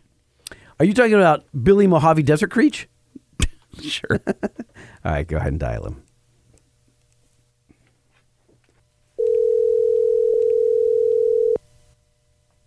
Billy Creech. Mister William Creech, it's Lightning and Home and Truck Show podcast. How many drinks are you in? Um, three quarters of the way down, a really big one. Oh, uh, is that like sixty-four ounce or thirty-two ounce?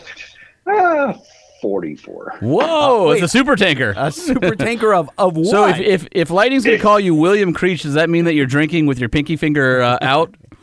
Um, I guess I probably should. If I'm going to go William, right? Why, it's hello, either, Sir it's either, William Creech. Well, right. before it's, we... It's uh, either that or my mother pissed off. oh, oh, good, good, good, because before we uh, we made the, the call, Holman and I were wondering if you would respond to William or you would be upset, and I'm I'm thinking, no, I bet you his mom calls him William.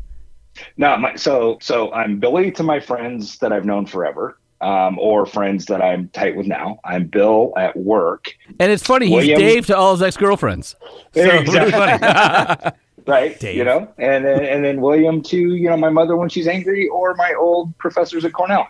Now, so, does anybody you know. take your shortened first name and your long middle name and then yell at you when you're in trouble? Well, then he's William a serial Billy killer. Creech. Yeah, he's a serial killer no, at that point. No. Oh, that's right. Yeah. No, I, you know, my middle name is Shane, so, you know, the outlaw gunfighter. So. Oh, listen to that. Who knew? Yeah, exactly. Billy Shane exactly. Creech? William Shane. William Shane Creech. No, I didn't know that anything about that gunfighter. What's the story? Yeah. Um, it was a movie in the sixties called Shane. Don't you remember seeing that in the theater, Lightning? No, I'm not that old. Oh. Wasn't born yet, my friend. Uh-huh. I, I see where so you're going. My, didn't, right. didn't work. My mother, my mother liked it. You know, he was a, he was an outlaw gunfighter with a good heart. And at the end of the movie, he's he's going off, and this little blonde-headed boy is crying after him, screaming out Shane. So my mom, when I was born, was like, she loved that moment in the movie, so I got Shane. I wonder how many people we know, Holman, that have been named after movie characters. Oh, a lot. Yeah? A lot. Yeah, for sure. Oh. Lightning, come on. Isn't that like a Pixar movie? uh, no, mine was after... Oh, you can appreciate this. Well, I don't know how old you are, Billy. Um, it was named I, Lightning after... The one of the characters in Amos and Andy. That's a series in the fifties and sixties. Actually, fifties, uh, black and white television. I was going to say, I'm not that old. You don't say. Yeah, oh, right, wow. Exactly. Wow. Holman, Holman, how do you know that? Uh, I know things. You've seen Amos and Andy? Yeah, of course. We used to, yeah, of course. What do you mean? You a can... lot of our listeners are going, I don't know what you're saying right now. Amos and up. Andy? It's classic. I love, like... I love classic American television. Gosh, you know, I was watching the other day that uh, I forgot how good it was, Bonanza. Bonanza was, oh, yeah. dude, that was on for like fifteen years. Yeah. Amos oh, and Andy yeah, could not come back around because it would be so racist. Oh, there's so many things some, that couldn't come back around anymore. Some of us watched Bonanza in real time. You and Lightning. Yeah. Well, Lightning Lightning was a, a, a janitor that was on this in this apartment building, and he was very, very slow. So the tenants called him Lightning. You know, hey, what's going on, Lightning? Oh, I'm just moving at my own pace. You know, and uh, uh-huh. and that's how I got my my nickname. Right, because you move glaci- glacially. Glacially? Yeah. Yes. Yeah. Yeah. So uh, we've got adventurer Billy Creech back on, but before we uh, get into it, we should probably play him some ridiculous jingle. Sure, let's do it. Pull up a stool and share. Pull up a stool and share a story.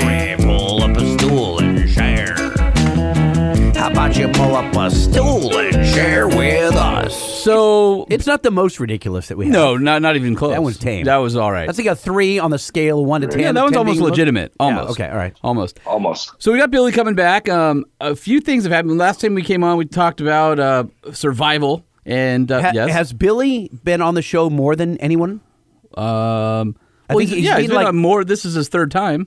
This is my But it's not time, the yeah. most. Okay, because we've had Finnegan on at least three times. Four. Four, okay. I'm pretty sure Finnegan's four. Uh, we've had Peter Tridi from SEMA on we've two had, or three we've times. We've had Emmy. Yeah. She's been on several times. Gail's been on three or four times. Gail's been on a bunch of times. Okay. Yeah. Oh, just no, he's, he's in the upper echelon. He's, okay. He's a top-tier player. That sounds, this sounds like a challenge. Yeah, well, I mean, you know, as long as you keep bringing in cool stuff, you're in good company is what right. I'm saying. All right, so right. there's a couple things going on. Uh, last time Billy came on, he kind of talked about, uh, you know, being smart in the uh, in the backcountry. Uh, he's ha- come on before talking about uh, Dennis Casebier, the Mojave Desert Historical Cultural Association, and the Mojave Road, which is, if you're an overlander, you know of the Mojave Road. We've talked about the Mojave, the Eastern Mojave Heritage Trail. And so um, Dennis, we as we discussed a while back, passed away.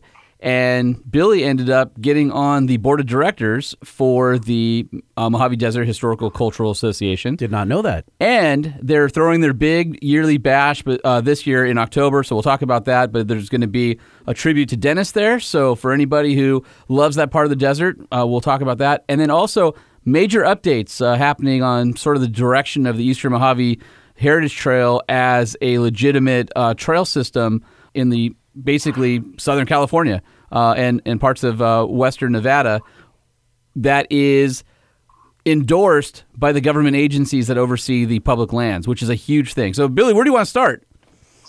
Um, I want to start where we were kind of right before the intro, which is the cocktail, because every time I come on, I was I was the first guy with the gin and tonic, and then we had this outrageous margarita. And now we're having it's it's the standard drink is called a Kilimanjaro, right? It's Ooh, African, that sounds dangerous. But but uh, the way I do it, I kind of I kind of increase the ratios a little bit, and so I just refer to it as elephant tranquilizer. But uh, so so if you're if you're right, it's proper exploration cocktail. Will it kill um, worms so on the trail or cholera or anything like that? It'll make you not care. Okay, well, that's the same. um, but, uh, you know, just so for the listeners, right, a cool drink. It, and I usually will take one for hanging out in camp at night or whatever and just, you know, pre-mix it in a Gatorade bottle and a gin and tonic in a Gatorade bottle and have them for on the trail in the fridge.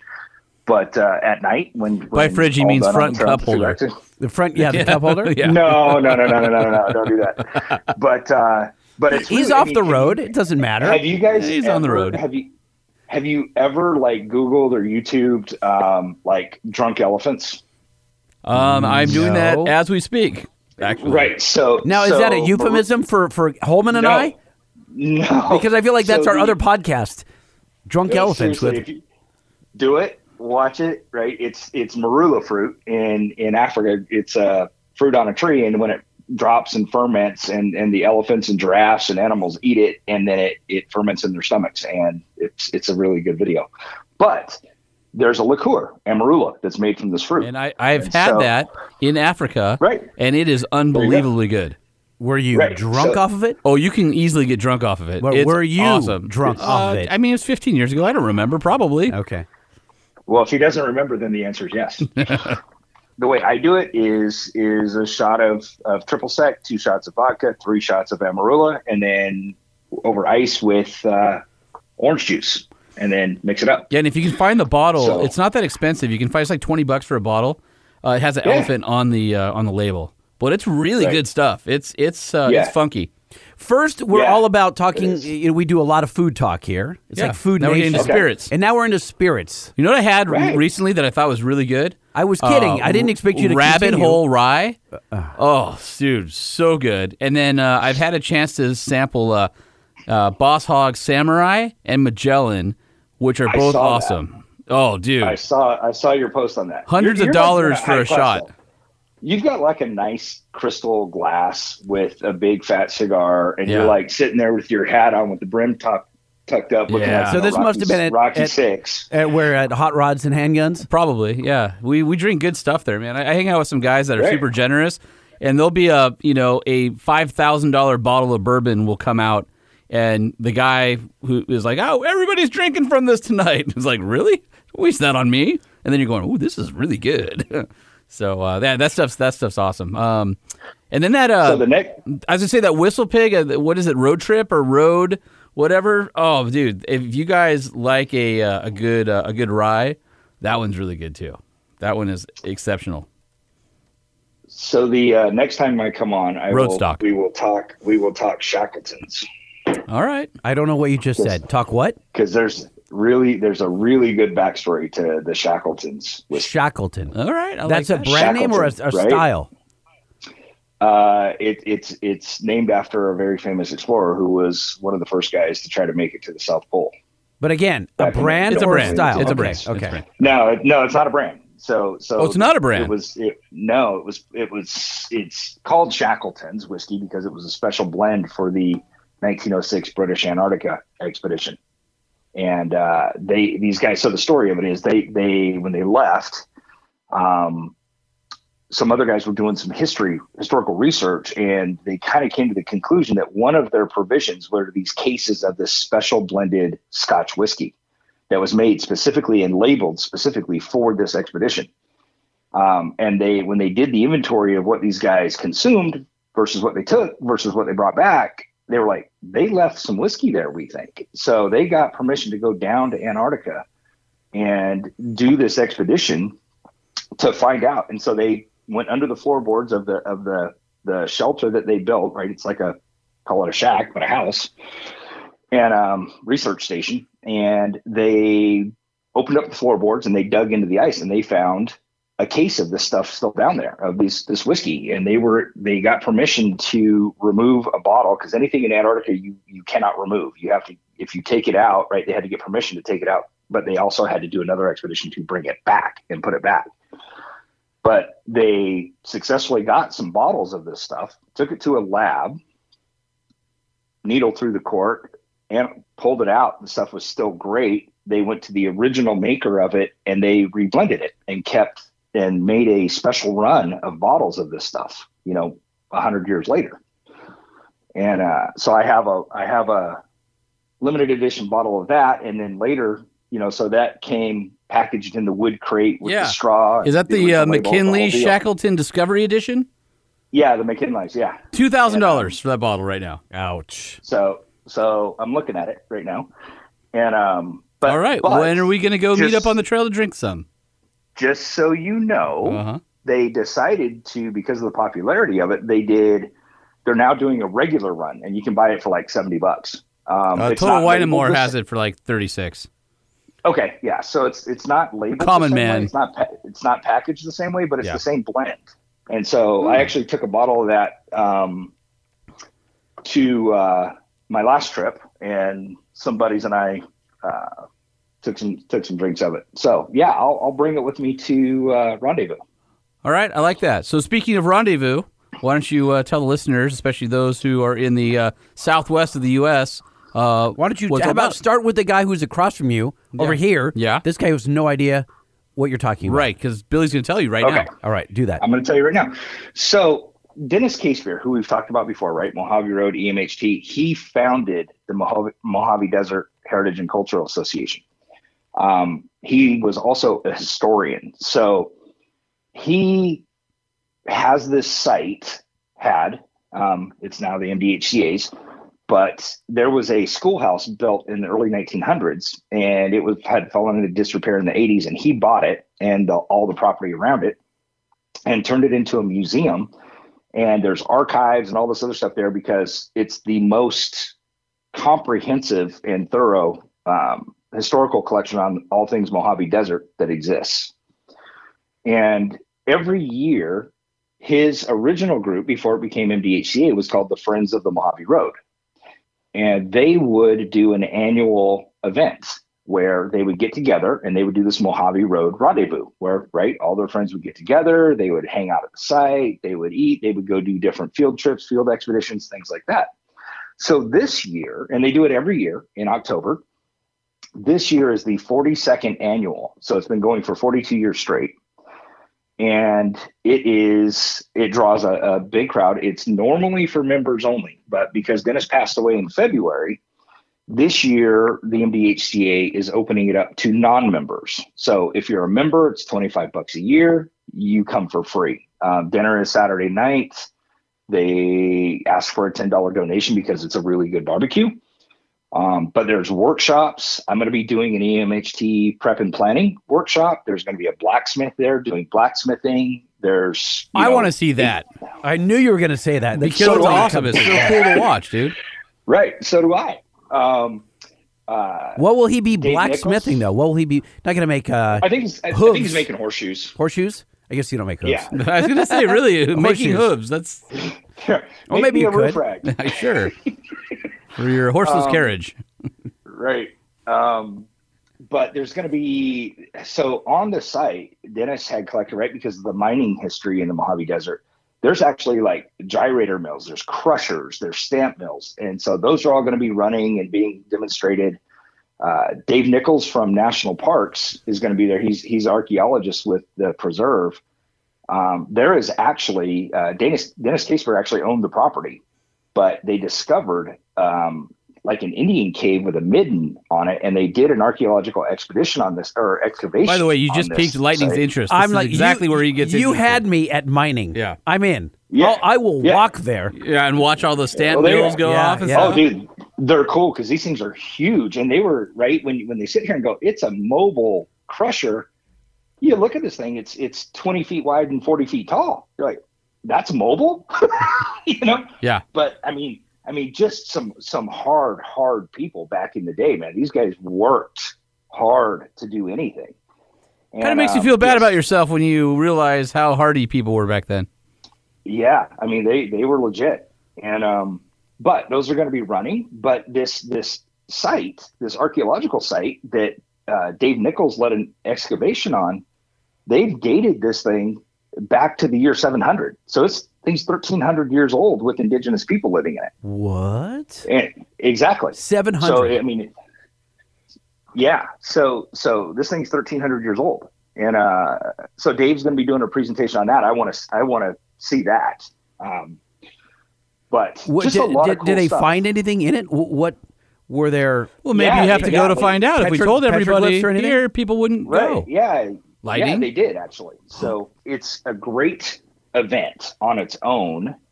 Um, but this year is special because of Dennis passing away, and his wife had, uh, his wife Joanne had preceded him in death, and so. Rendezvous on Saturday afternoon, we're also going to be doing his service. It's not a, it's not going to be a tribute. It's his actual service that's going to be there.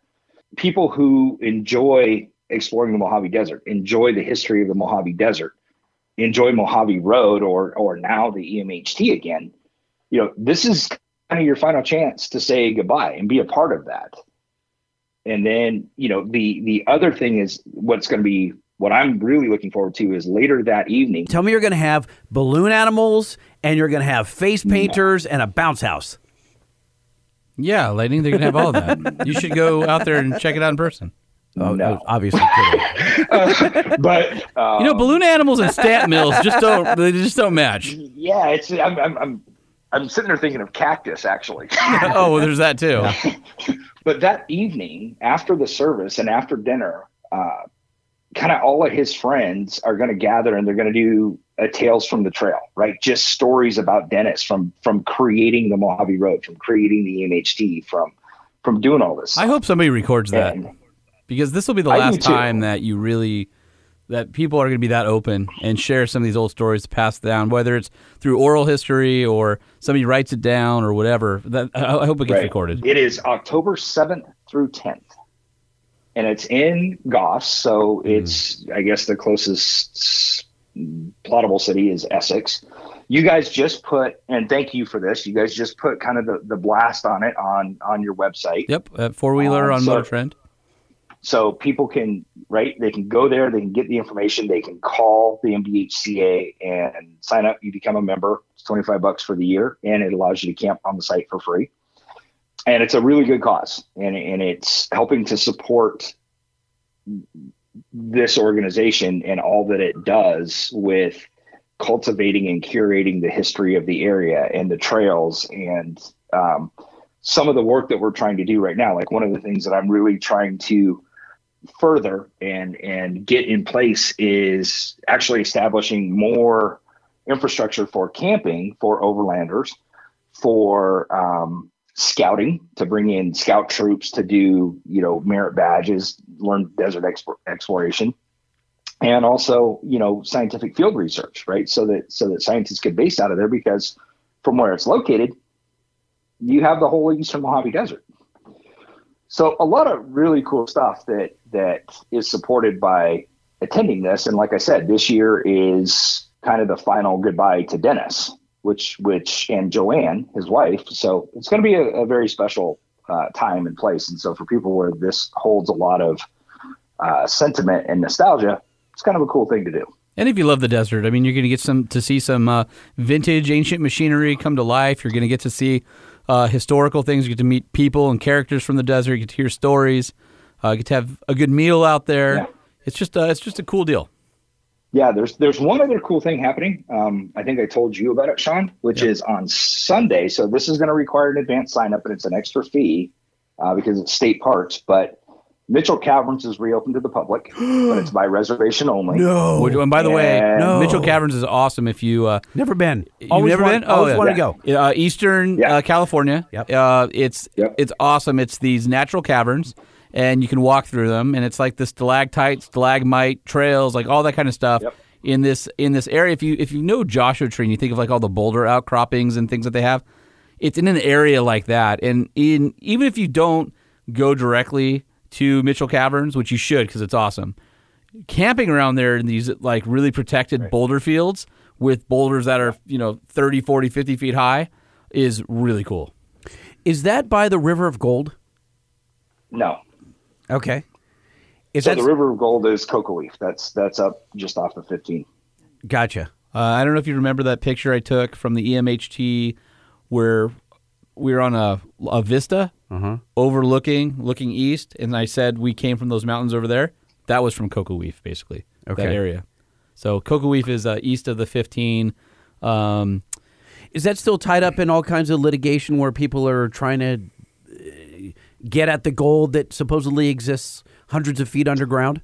I, I, I would say yeah. Now, I was on Wikimapia. It's basically, I feel like it's Google Earth, but people go in and put their own comments like Wikipedia, and they say, oh, this is a mine. This is the the, the George S. Smith mine, and, uh, and it's dated, and it was open. And they put in their own notes from either the, however they came upon those notes. And then, of course, you can go in and you can correct it just like they do with Wiki, Wikipedia. Anyway, and I love to go over the Mojave Desert. No joke. I have done this more than a dozen times where I, I, I zoom all the way in as far as it'll let me zoom, and then I just click on dots. And these dots are put there by people, and I'll see it's this mine, it's that mine, and I'm obsessed with mines, as Holman knows. And I came across some note that said something about the River of Gold at this mine. And I'm like, what? So then I started Googling the River of Gold. Is and- that the one that Uncle Earl Dorr discovered and then told everybody about? Like it, he said it was the the biggest gold deposit in the United States. So and then people were like, are you full of crap or so, is well, it really true? Uh, well, I here, let me, I think I'm going to screw the story up, but I'm going to let Billy correct me. Okay. I believe it, what had happened is that he some this guy stumbled upon this, crawled down, got gold underground, like an underground river, okay? Then there are there are these caverns under the Mojave Desert that travel for many, many miles, many hundreds of feet Well, down. And you have to and, understand, too, that the Mojave Desert also has the Mojave River, which goes underground most of the year r- as well. Right. There's a lot of things you don't see. A lot of people go to Vegas, and it's just blight out there. And there's so much going Just on in the Mojave Desert. I have no idea well, the ecosystem. A, it's, so incredible. It's an incredible so, place. And, and from what I recall, and I'm sure I'm screwing the story up, but he goes and he takes a, this huge chunk of gold and he brings it to the, the S A's office. And they go, where did you get this? And he says, well, I've got this plot of land, but whatever. And eventually there was a, a fight because it, it was Indian land or something. He wasn't allowed to have it. And he blew up the entrance with dynamite. And so then the word got out that there was this river of gold. And I guess what they were saying is, because the, the the the desert is shaped in such a way that all of the rainwater comes down off the sides of the mountains that are, you know, three thousand foot up, whatever, and it, it's like a trough, and all of that heavy gold goes into this into the into the sand and the dirt and goes down into this river, underground river, and aligns the, this canyon of this river down well, there. It's an underwater with gold, cave, right? With with, with flowing water, if with you flowing believe. Water. So right. he he signed Dorr. Signed an affidavit back in uh, December of nineteen thirty-four, December tenth, nineteen thirty-four.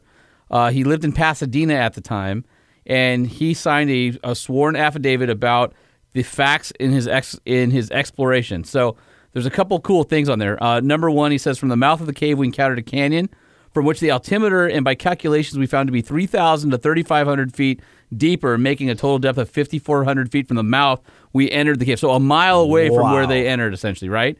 Um, found the cave, number two. Found the cave divided into many caverns or chambers of various sizes, uh, and they're filled and embellished with stalactites, making these caves one of the wonders of the world.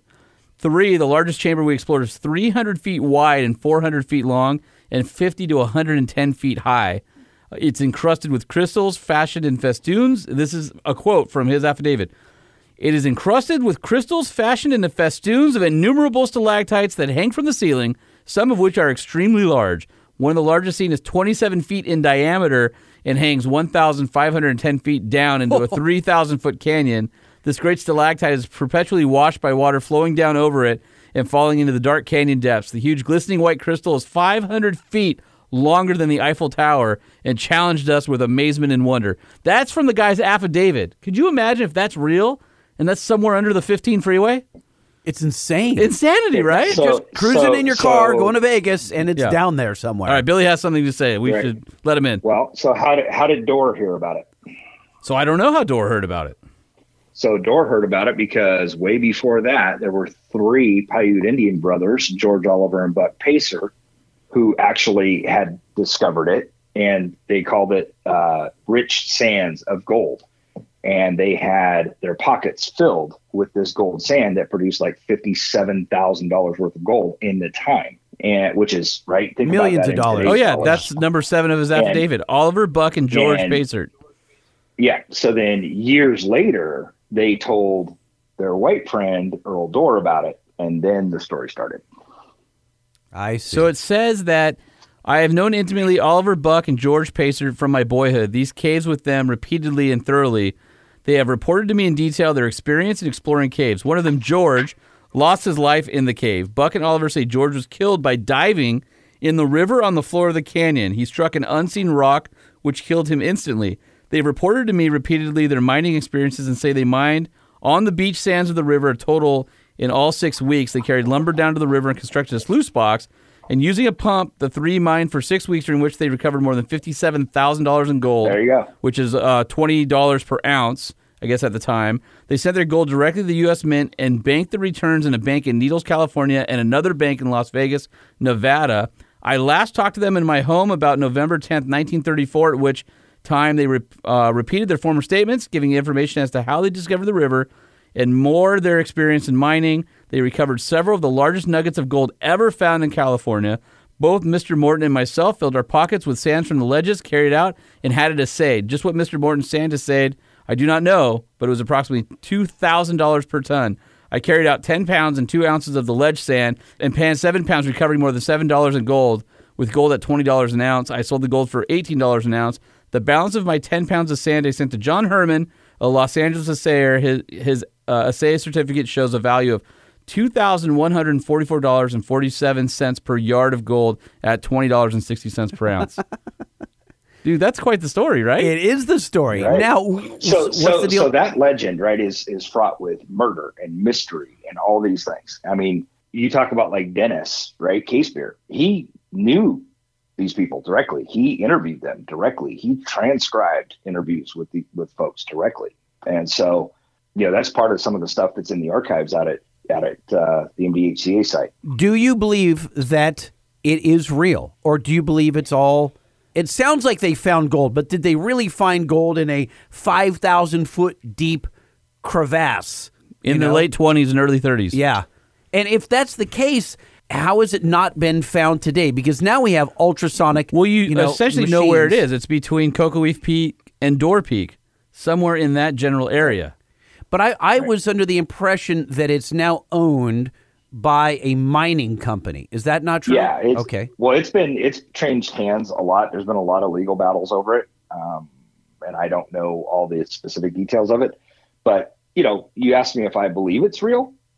Um, all most legends are are based in some reality, some truth, and part of me would like to absolutely believe that it's real because, because right, it, it's really neat when you're on that part of the E M H T to look at that mountain and go, wow, there might be yeah. some really cool stuff inside of that. one hundred percent.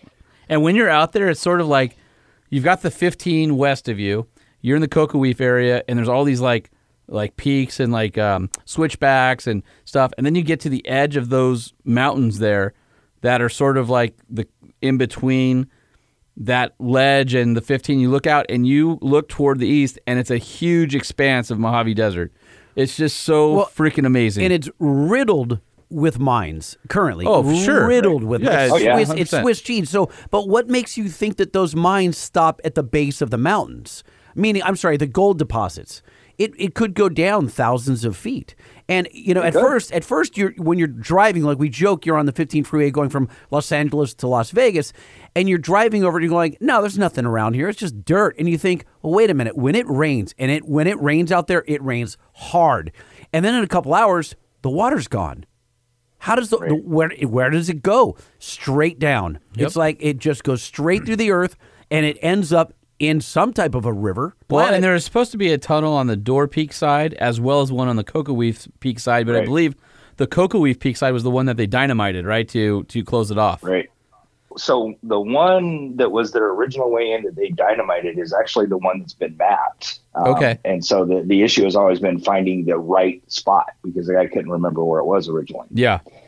I'm you telling know, you, it, the Mojave Desert people, like, I know that I don't want this to turn to California pompousness, but all you people who le- who live east of the Mississippi River, who don't have all this great public land, and all you people who live south of Utah or north of Utah that have all the ranchers who, who have all the land, like California, Nevada, Western Arizona, even New Mexico, I guess, even even Eastern Arizona, there's so much awesome desert to explore. Who were we talking to recently that said, you know, you imagine Montana, you know, just God's country up there, and you imagine you could just go up there and explore, and he says, no, no, no, no, just to the contrary. It's ninety percent owned. Right. It's private, private or, so or ranch or so, ranches. Yeah, and you you're, you're getting shot if you go wheeling yeah. up there, right? Yeah. And it's kind of like, you know, I don't well, know. That, well, when I recently did well, the uh, Rivian deal on Transamerica Trail, and we went from um, from Oklahoma to Utah, you know, we're, we're crossing private property, and there's signs everywhere, and, you know, you do not want to leave the trail because there's it's posted like hundreds and hundreds of miles of signs of stay out, no trespassing. Is there an equivalent of this area on the East Coast, maybe like the Great Smoky Mountains, or is there is there an equivalent awe-inspiring area for either wheeling or exploring, let's say, east of the Mississippi? That, that you know, again, to be fair, there's got to be something there, like well, there, this. Well, there, sure, there's things out there, but it's not open, yeah. not B L M land, it's It's either national park or private land or off-road parks because the population density in the East is is so much more that they just don't have the same opportunities. Now, I'm not saying there's nowhere to go. There, there absolutely are a ton of places to go, but it's not like the wide-open deserts of the southwestern United States. Which, it's funny that yeah, we, when, you I, hear, when you hear, Billy, I don't know how old you are. Do you remember the band Depeche Mode? So, De- oh yeah, Depeche Mode. They, they, yeah, they, they they they come over hey, here. Look, look, I grew up in the heyday. I was a teenager in the heyday of K-Rock, brother. Okay, so. all right, right on. So, so Depeche Mode comes over here, like many bands, like U two. All right, U two with the famous Joshua Tree album, right? By and, the way, that Joshua Tree just uh, died. Oh, the one that they shot. Yep. Okay. Yep. That famous tree is now dead. On the cover. So these Rest bands peace, would tree. come. These these bands would come over from other countries, or even East Coast bands, and they would go across the California desert and go, "This is Mars." Like they they they no. had heard about Joshua Tree, they had heard about the Mojave Desert, but until they got in their tour bus and it just seemed endless, then they write songs about it. So for the whole world to to yeah. to enjoy. But I I wish that everyone could experience it. You know, and I want to talk about. Now, how someone, well, let's get into that. How does someone plan a trip in brief? Like, let's not get really into the weeds here, but how does someone plan to come out here, either rent a Jeep or some some four by or or drive and be a part of this for, say, a week or two and experience what we're talking about? Before we go there, I want to address your previous point about are there any awe-inspiring things east of the Mississippi? And the answer is every state has very cool, awe-inspiring things and some very cool trails and very cool exploration opportunities. The difference is how wide open and how remote you can get once you get west of the Mississippi. Um, you can leave people behind for very long distances. That is what I think is the big difference, is you can get far more remote the more west you go. But every state has really cool stuff. It's just, it's a completely geographically different experience. Like the first time you go to Tennessee or Kentucky, you're like, wow, this is a shade of green I didn't know existed if you're from Southern California. Versus if you're from back there, you come to the desert and you're like, wow, I've never seen this much brown in my life. Everybody has cool exploration stuff. And I, I wouldn't want to diminish anybody's exploration opportunities, but it is a completely different experience, and which makes it all the better, right? It makes it that much more awe-inspiring, to your point, because it's so foreign to people who've never seen it. So, so Billy, do you, do you, uh, you fly into Ontario Airport? You fly into Vegas? Or I want you to plant the seed into someone's head that lives in, you know, a- any other state. How do they get here? What do they do? Well, what's their course yeah, I mean, of action? If, you, if, if you're doing a quick trip, you could fly into Vegas, take a rental car to Death Valley, right across from, I, I think it's now called the Death Valley Resort. It used to be the Furnace Creek Inn. There's a Jeep rental place. You can rent a Jeep and you can explore parts of Death Valley. You can explore a lot of Death Valley if you know what you're about and you're properly equipped. I would caution people, right, if you're going to truly try to get out and get remote, it's not just the vehicle. You have to have the skills and you have to have the other kit that goes along with it. You know, some research would be required, but somebody can jump on. I mean, heck, you know, I've driven from California to Tennessee in in three days. So you can get here pretty quick. If you're like, hey, I'm going to take a week off bookended by weekends, you know, you can do a three-day weekend and, and get from coast to coast. I've done California spend, or uh, Tennessee, sorry, Tennessee to California via Denver in forty-three hours.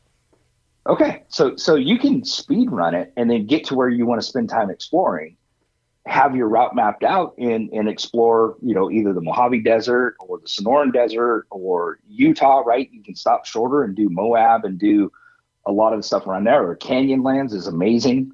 The White Rim Trail. There's there's a lot of opportunities to to explore. In fact, you mentioned Montana. I just spent eight days in the backcountry of Montana, you know, exploring through the Gravelly Range and up over into Yellowstone and and then back up to the top of Glacier and then back down and around. So, you know, there's ways with proper planning to figure out and so, a route. And sometimes permits too. So those are um, some good options that you gave, Billy. Again, you fly into Vegas, you you get a rental, you go to Death Valley, then you get a Jeep, and then you plan on spending, you know, two, three days, not getting super, super deep and getting yourself in trouble, but, you know, rolling around the rim, so to speak. Right. Yeah. It's, it's, yeah. I mean, a lot of the cool stuff from Death Valley is on or near pavement. Um, now there's some, some very, very cool stuff that's, that's way away from that kind of stuff. Um, but you can see, you know, Badwater Basin is off of pavement, right? That's the lowest point in North America, um, two hundred eighty-three feet below sea level. You can do Devil's Golf Course, which is these amazing, um, ground salt like formations that it, it's just otherworldly. It's, it's hard to even describe. It looks like white coral for just miles. There's there's Artist Palette with all the different colors in the rocks. There's Stripe Titus Butte, Canyon, right? West Side Road, so, Rhyolite. Yeah, West Side Road, um, Rhyolite. Uh, the, what is it, Gold?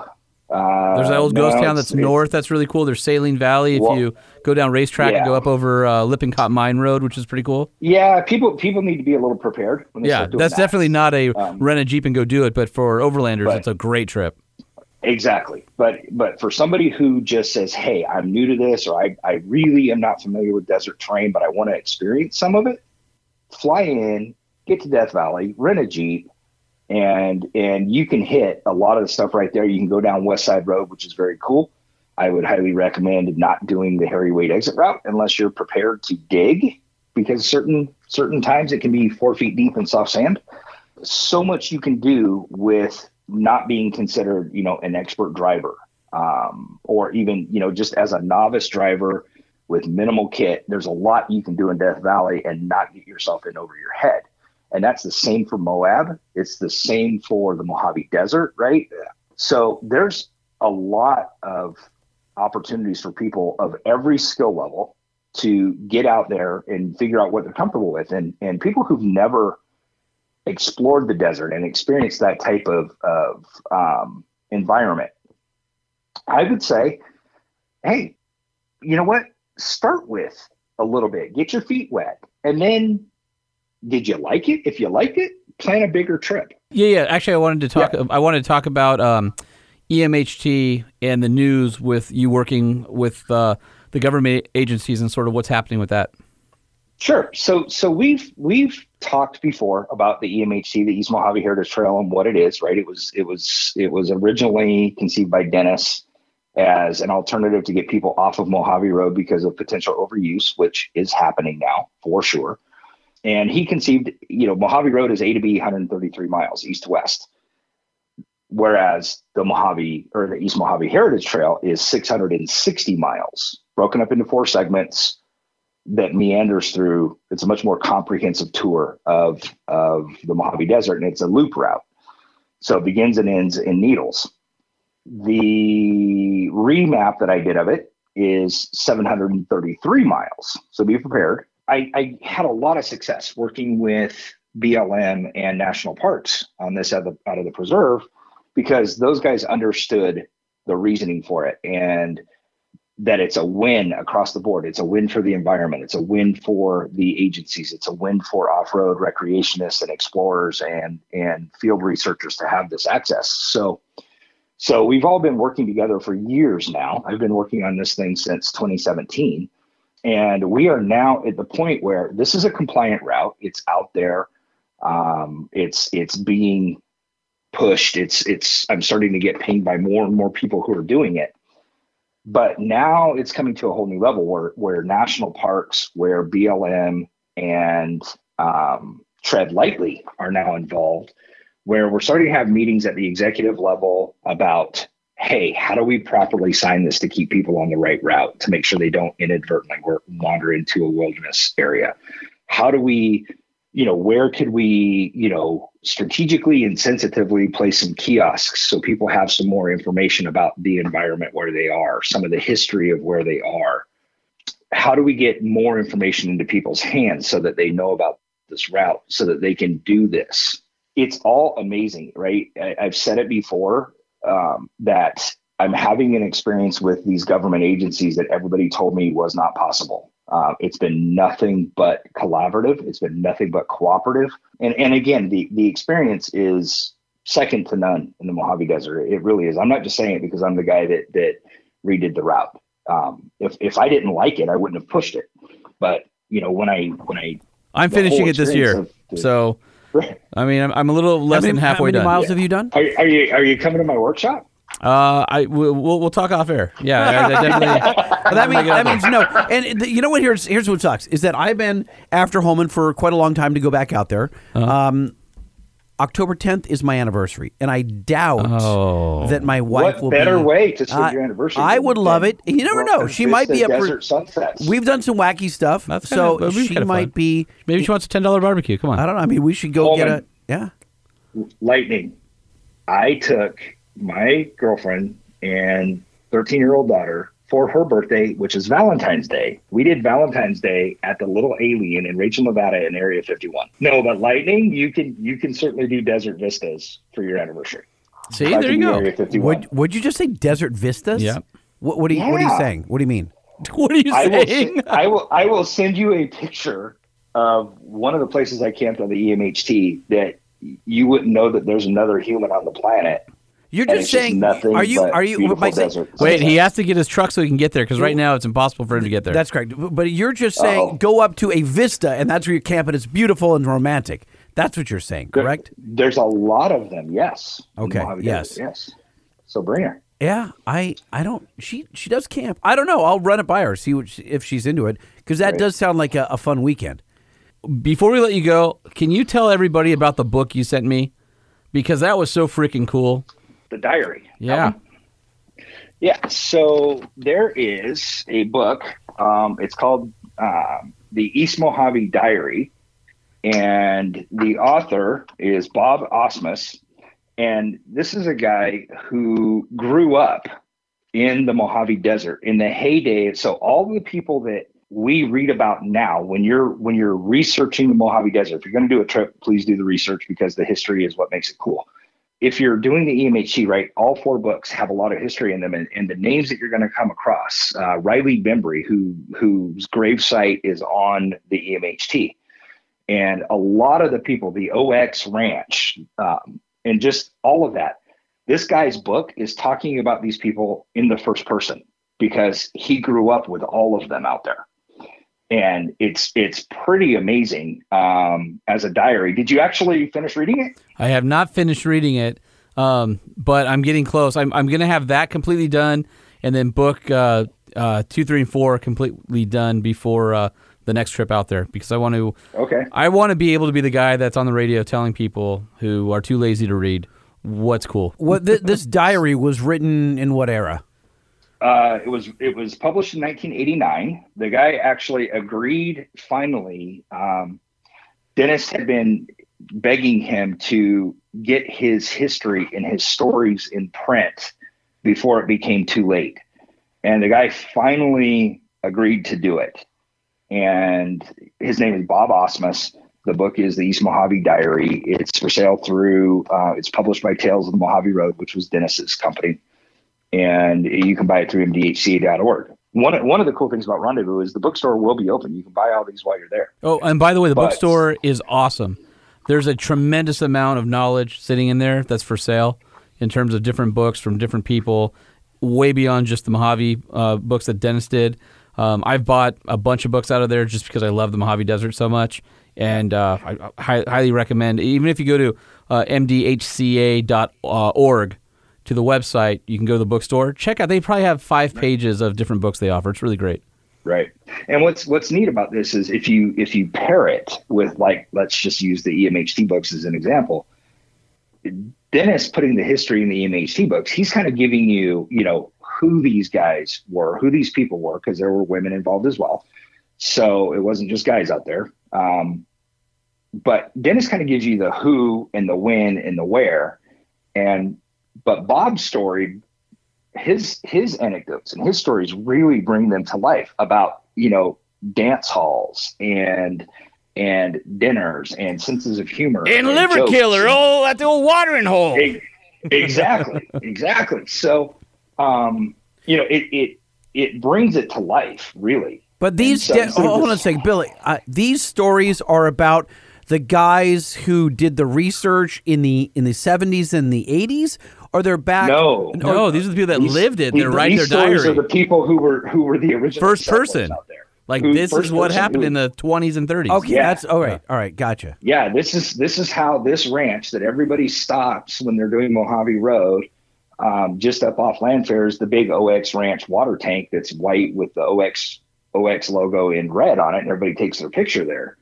Well, this guy is talking about who owned it and how they got it and the history of it and the fact that it's actually still working today. It it just makes it present and it brings it to life, and so you just get a better sense of of who these people were and how their lifestyle was out there. You know, where we look at a recreational trail, this was how these guys got to the gas station. You know, it's actually a very, very cool read, and if you're going to explore out there, it adds a completely different dimension to your exploration and your experience in the Mojave. Uh, back to Rendezvous. If someone wanted to attend this on uh, my anniversary, October tenth, uh-huh. someone being you, with, with my wife and I, uh-huh. um, how would they do that? So it's October seventh through tenth. They can go to M D H C A dot org.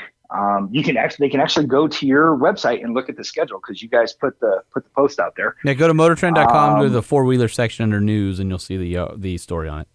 Right. But they can go on. Uh, you can call the site and sign up. Uh, unfortunately, our our web presence and social media presence isn't great. I'm trying to work on that. We're trying to make that better, but it's it's a bit dated uh, just because of, of how and who it is. But um, we will fix that over the next year. But you can go on, sign up. Really, we, we really need and appreciate a head count for so we know how much food to have for Saturday dinner. If you're a member, membership is twenty-five bucks. You can camp on the site for free. If you're not a member, we're asking for a ten dollars fee to be there because of just all the stuff that's being offered. It costs costs us a lot of money. It's going to be a really cool thing. And like I said, it's it's kind of the one last time to be a part of Dennis. Um, the person, not just his legacy, but just him as the person and hearing kind of firsthand stories from his friends um, as his kind of final send-off. Sounds like a very, uh, very cool, touching, informative event. I know that people, you, you know, they go based on us talking about it. I was uh, just at uh, the Adventure Off-Road thing and had some listeners come up and said, hey, I'm here because I heard it on the podcast. So I know that the people yeah. listening um, are listening because they want to hear cool things that are going on. And I think this is a very unique yeah. experience that you might not think about if you're trying to do something cool with your kids or your family. Sure. Or you just happen to like history in the desert. This is going to be a neat event, and I think it's different than a lot of other things that are offered out there. And you want to know something? So, so I'm going to give you two more updates that are really cool um, that I was remiss before. So the Schoolhouse Museum, so it also used to be Patton's headquarters when he trained his troops, and that's where he trained them in World War Two for North Africa and Italy campaigns. What you talking so about, Willis? Yes, I am. I'm not kidding. Um, Camp Kama, Clipper Base, all that stuff is right around there. Uh, but Camp Kama was right there, and his H Q was that Schoolhouse Museum that you would visit when you come to the site. A very cool thing. But it sits right at the corner of Goss Road and, and the original Route sixty-six, which that section has now been officially designated uh, National Historic Scenic Byway. So that is original Route sixty-six right there next to the site. And the other thing that I don't know if you know this, Sean, you might, but um, Mojave Road was just designated a uh, National Historic Route.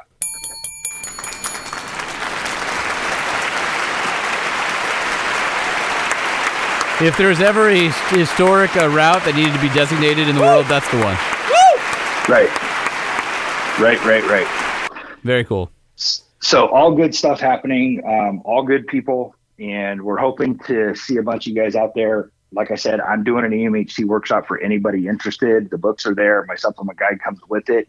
Um, you don't have to pay for that separate. And I'll be there to to teach people how to do it, give them advice. And, you know, there's there's schedules for different events and, or different uh, workshops and the trips. But um, I will always make time for anybody, you know, that that. couldn't make that workshop. I'll always make time to help them out. But so. You don't have a lot to say, though, Billy. You're so, you're, you're you're you're you're short-winded. Yeah, he's very very very hard to keep him, uh, you know, going for more than five or ten I, minutes. We constantly have to prod him. Tell us yeah. more, more, more, more, more yeah, stuff. Yeah, yeah. yeah, yeah. Oh, I, no. I was not the one who was late. Oh, hey! yeah. All right. On that note, hey, great talking to you again. Enjoy your cocktail. Why don't you have another? And uh, oh, that's will, that's been gone for a long time. We'll uh, we'll catch up with you soon. If you want to follow uh, our friend Adventurer Billy Creech, uh, it's at uh, was it Fractal Exploration on Instagram? Fractal Fractal dot Exploration. All right. Well, uh, we've got lots of show to get to. So Billy, we will talk to you soon. Again, thanks so much for coming on and. Uh, Inspiring the uh, explorer hearts and minds of our listeners. Yeah, man. Always always a pleasure. Always a great time with you guys, which is why I get so verbose. So, all right. Well, we, we love your verboseness, and uh, we will uh, we'll be in touch soon, and see you uh, see you out at, at Goff's. All right, gentlemen. You have right. a good night. All right, bud. Talk to you soon. Bye-bye. Bye. All right, so this is the end of the show, but mm-hmm. we promised you something special, and that was, for those of you who made it, we're, we're curious, how many of you make it to the end of the Truck Show podcast? Because we just think you guys just bail out halfway through. Yeah, uh, and most of you do, let's be honest, uh, but we want to see how long you stay, so we asked you to uh, leave a message on the five-star hotline, six five seven, two oh five, six one oh five, of your best Holman impersonation, well, and this is what we got. Well, hold on a second, this is how, this is the real one right here. This is Holman at, at Outtake. He had no I'm the idea. Real one. Th- no. But this, you're just impersonating yourself at this point. True. This is the real one. Well, I'm going to push the button. Okay, you, go. You don't make a word. I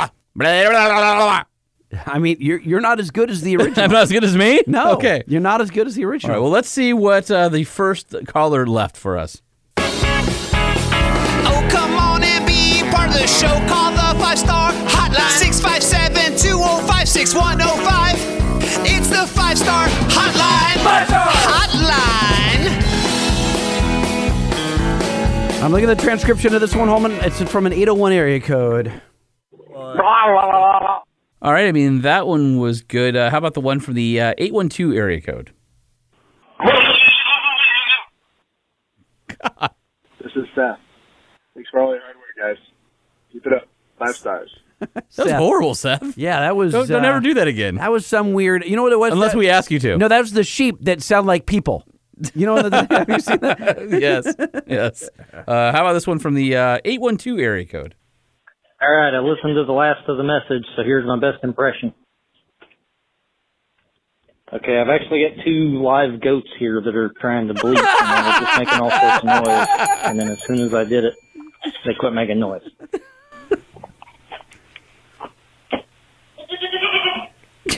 So that was a disappointment. But there you go. Enjoy the clip of audio. Uh, so I said, I, I said would like sheep to tell him, a goat. It's a goat that sounds like a person. I would right? like to tell him that that was not a disappointment. That was outstanding. The first goat we've ever had call into the show. I had one from the eight six five area code. I don't even know where that is. So, I mean, that was solid. There was more bassy, right? I like, I like, I like the bass. All right, I like, I like how you made it his own. Mm-hmm. Here we go.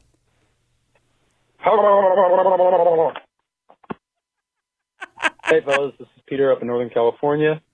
Did that by request, and then for the headlights off in the nighttime, I got to side with Holman on this one.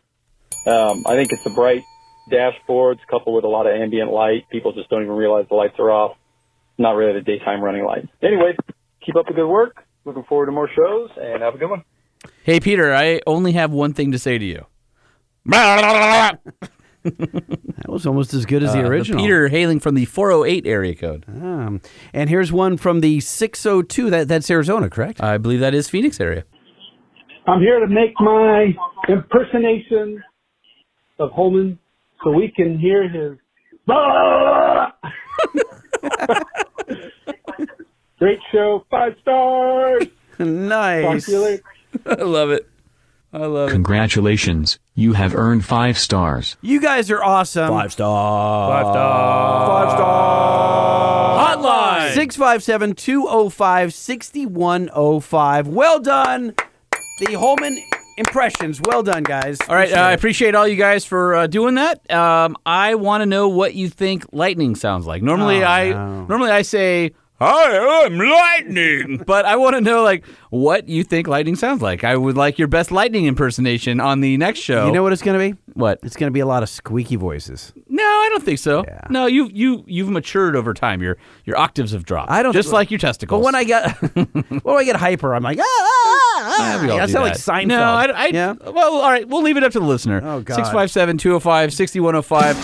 We got to hear it from you. What does lightning sound like? In your mind, anyway. All right, or feel free to write us, truck show podcast at gmail dot com.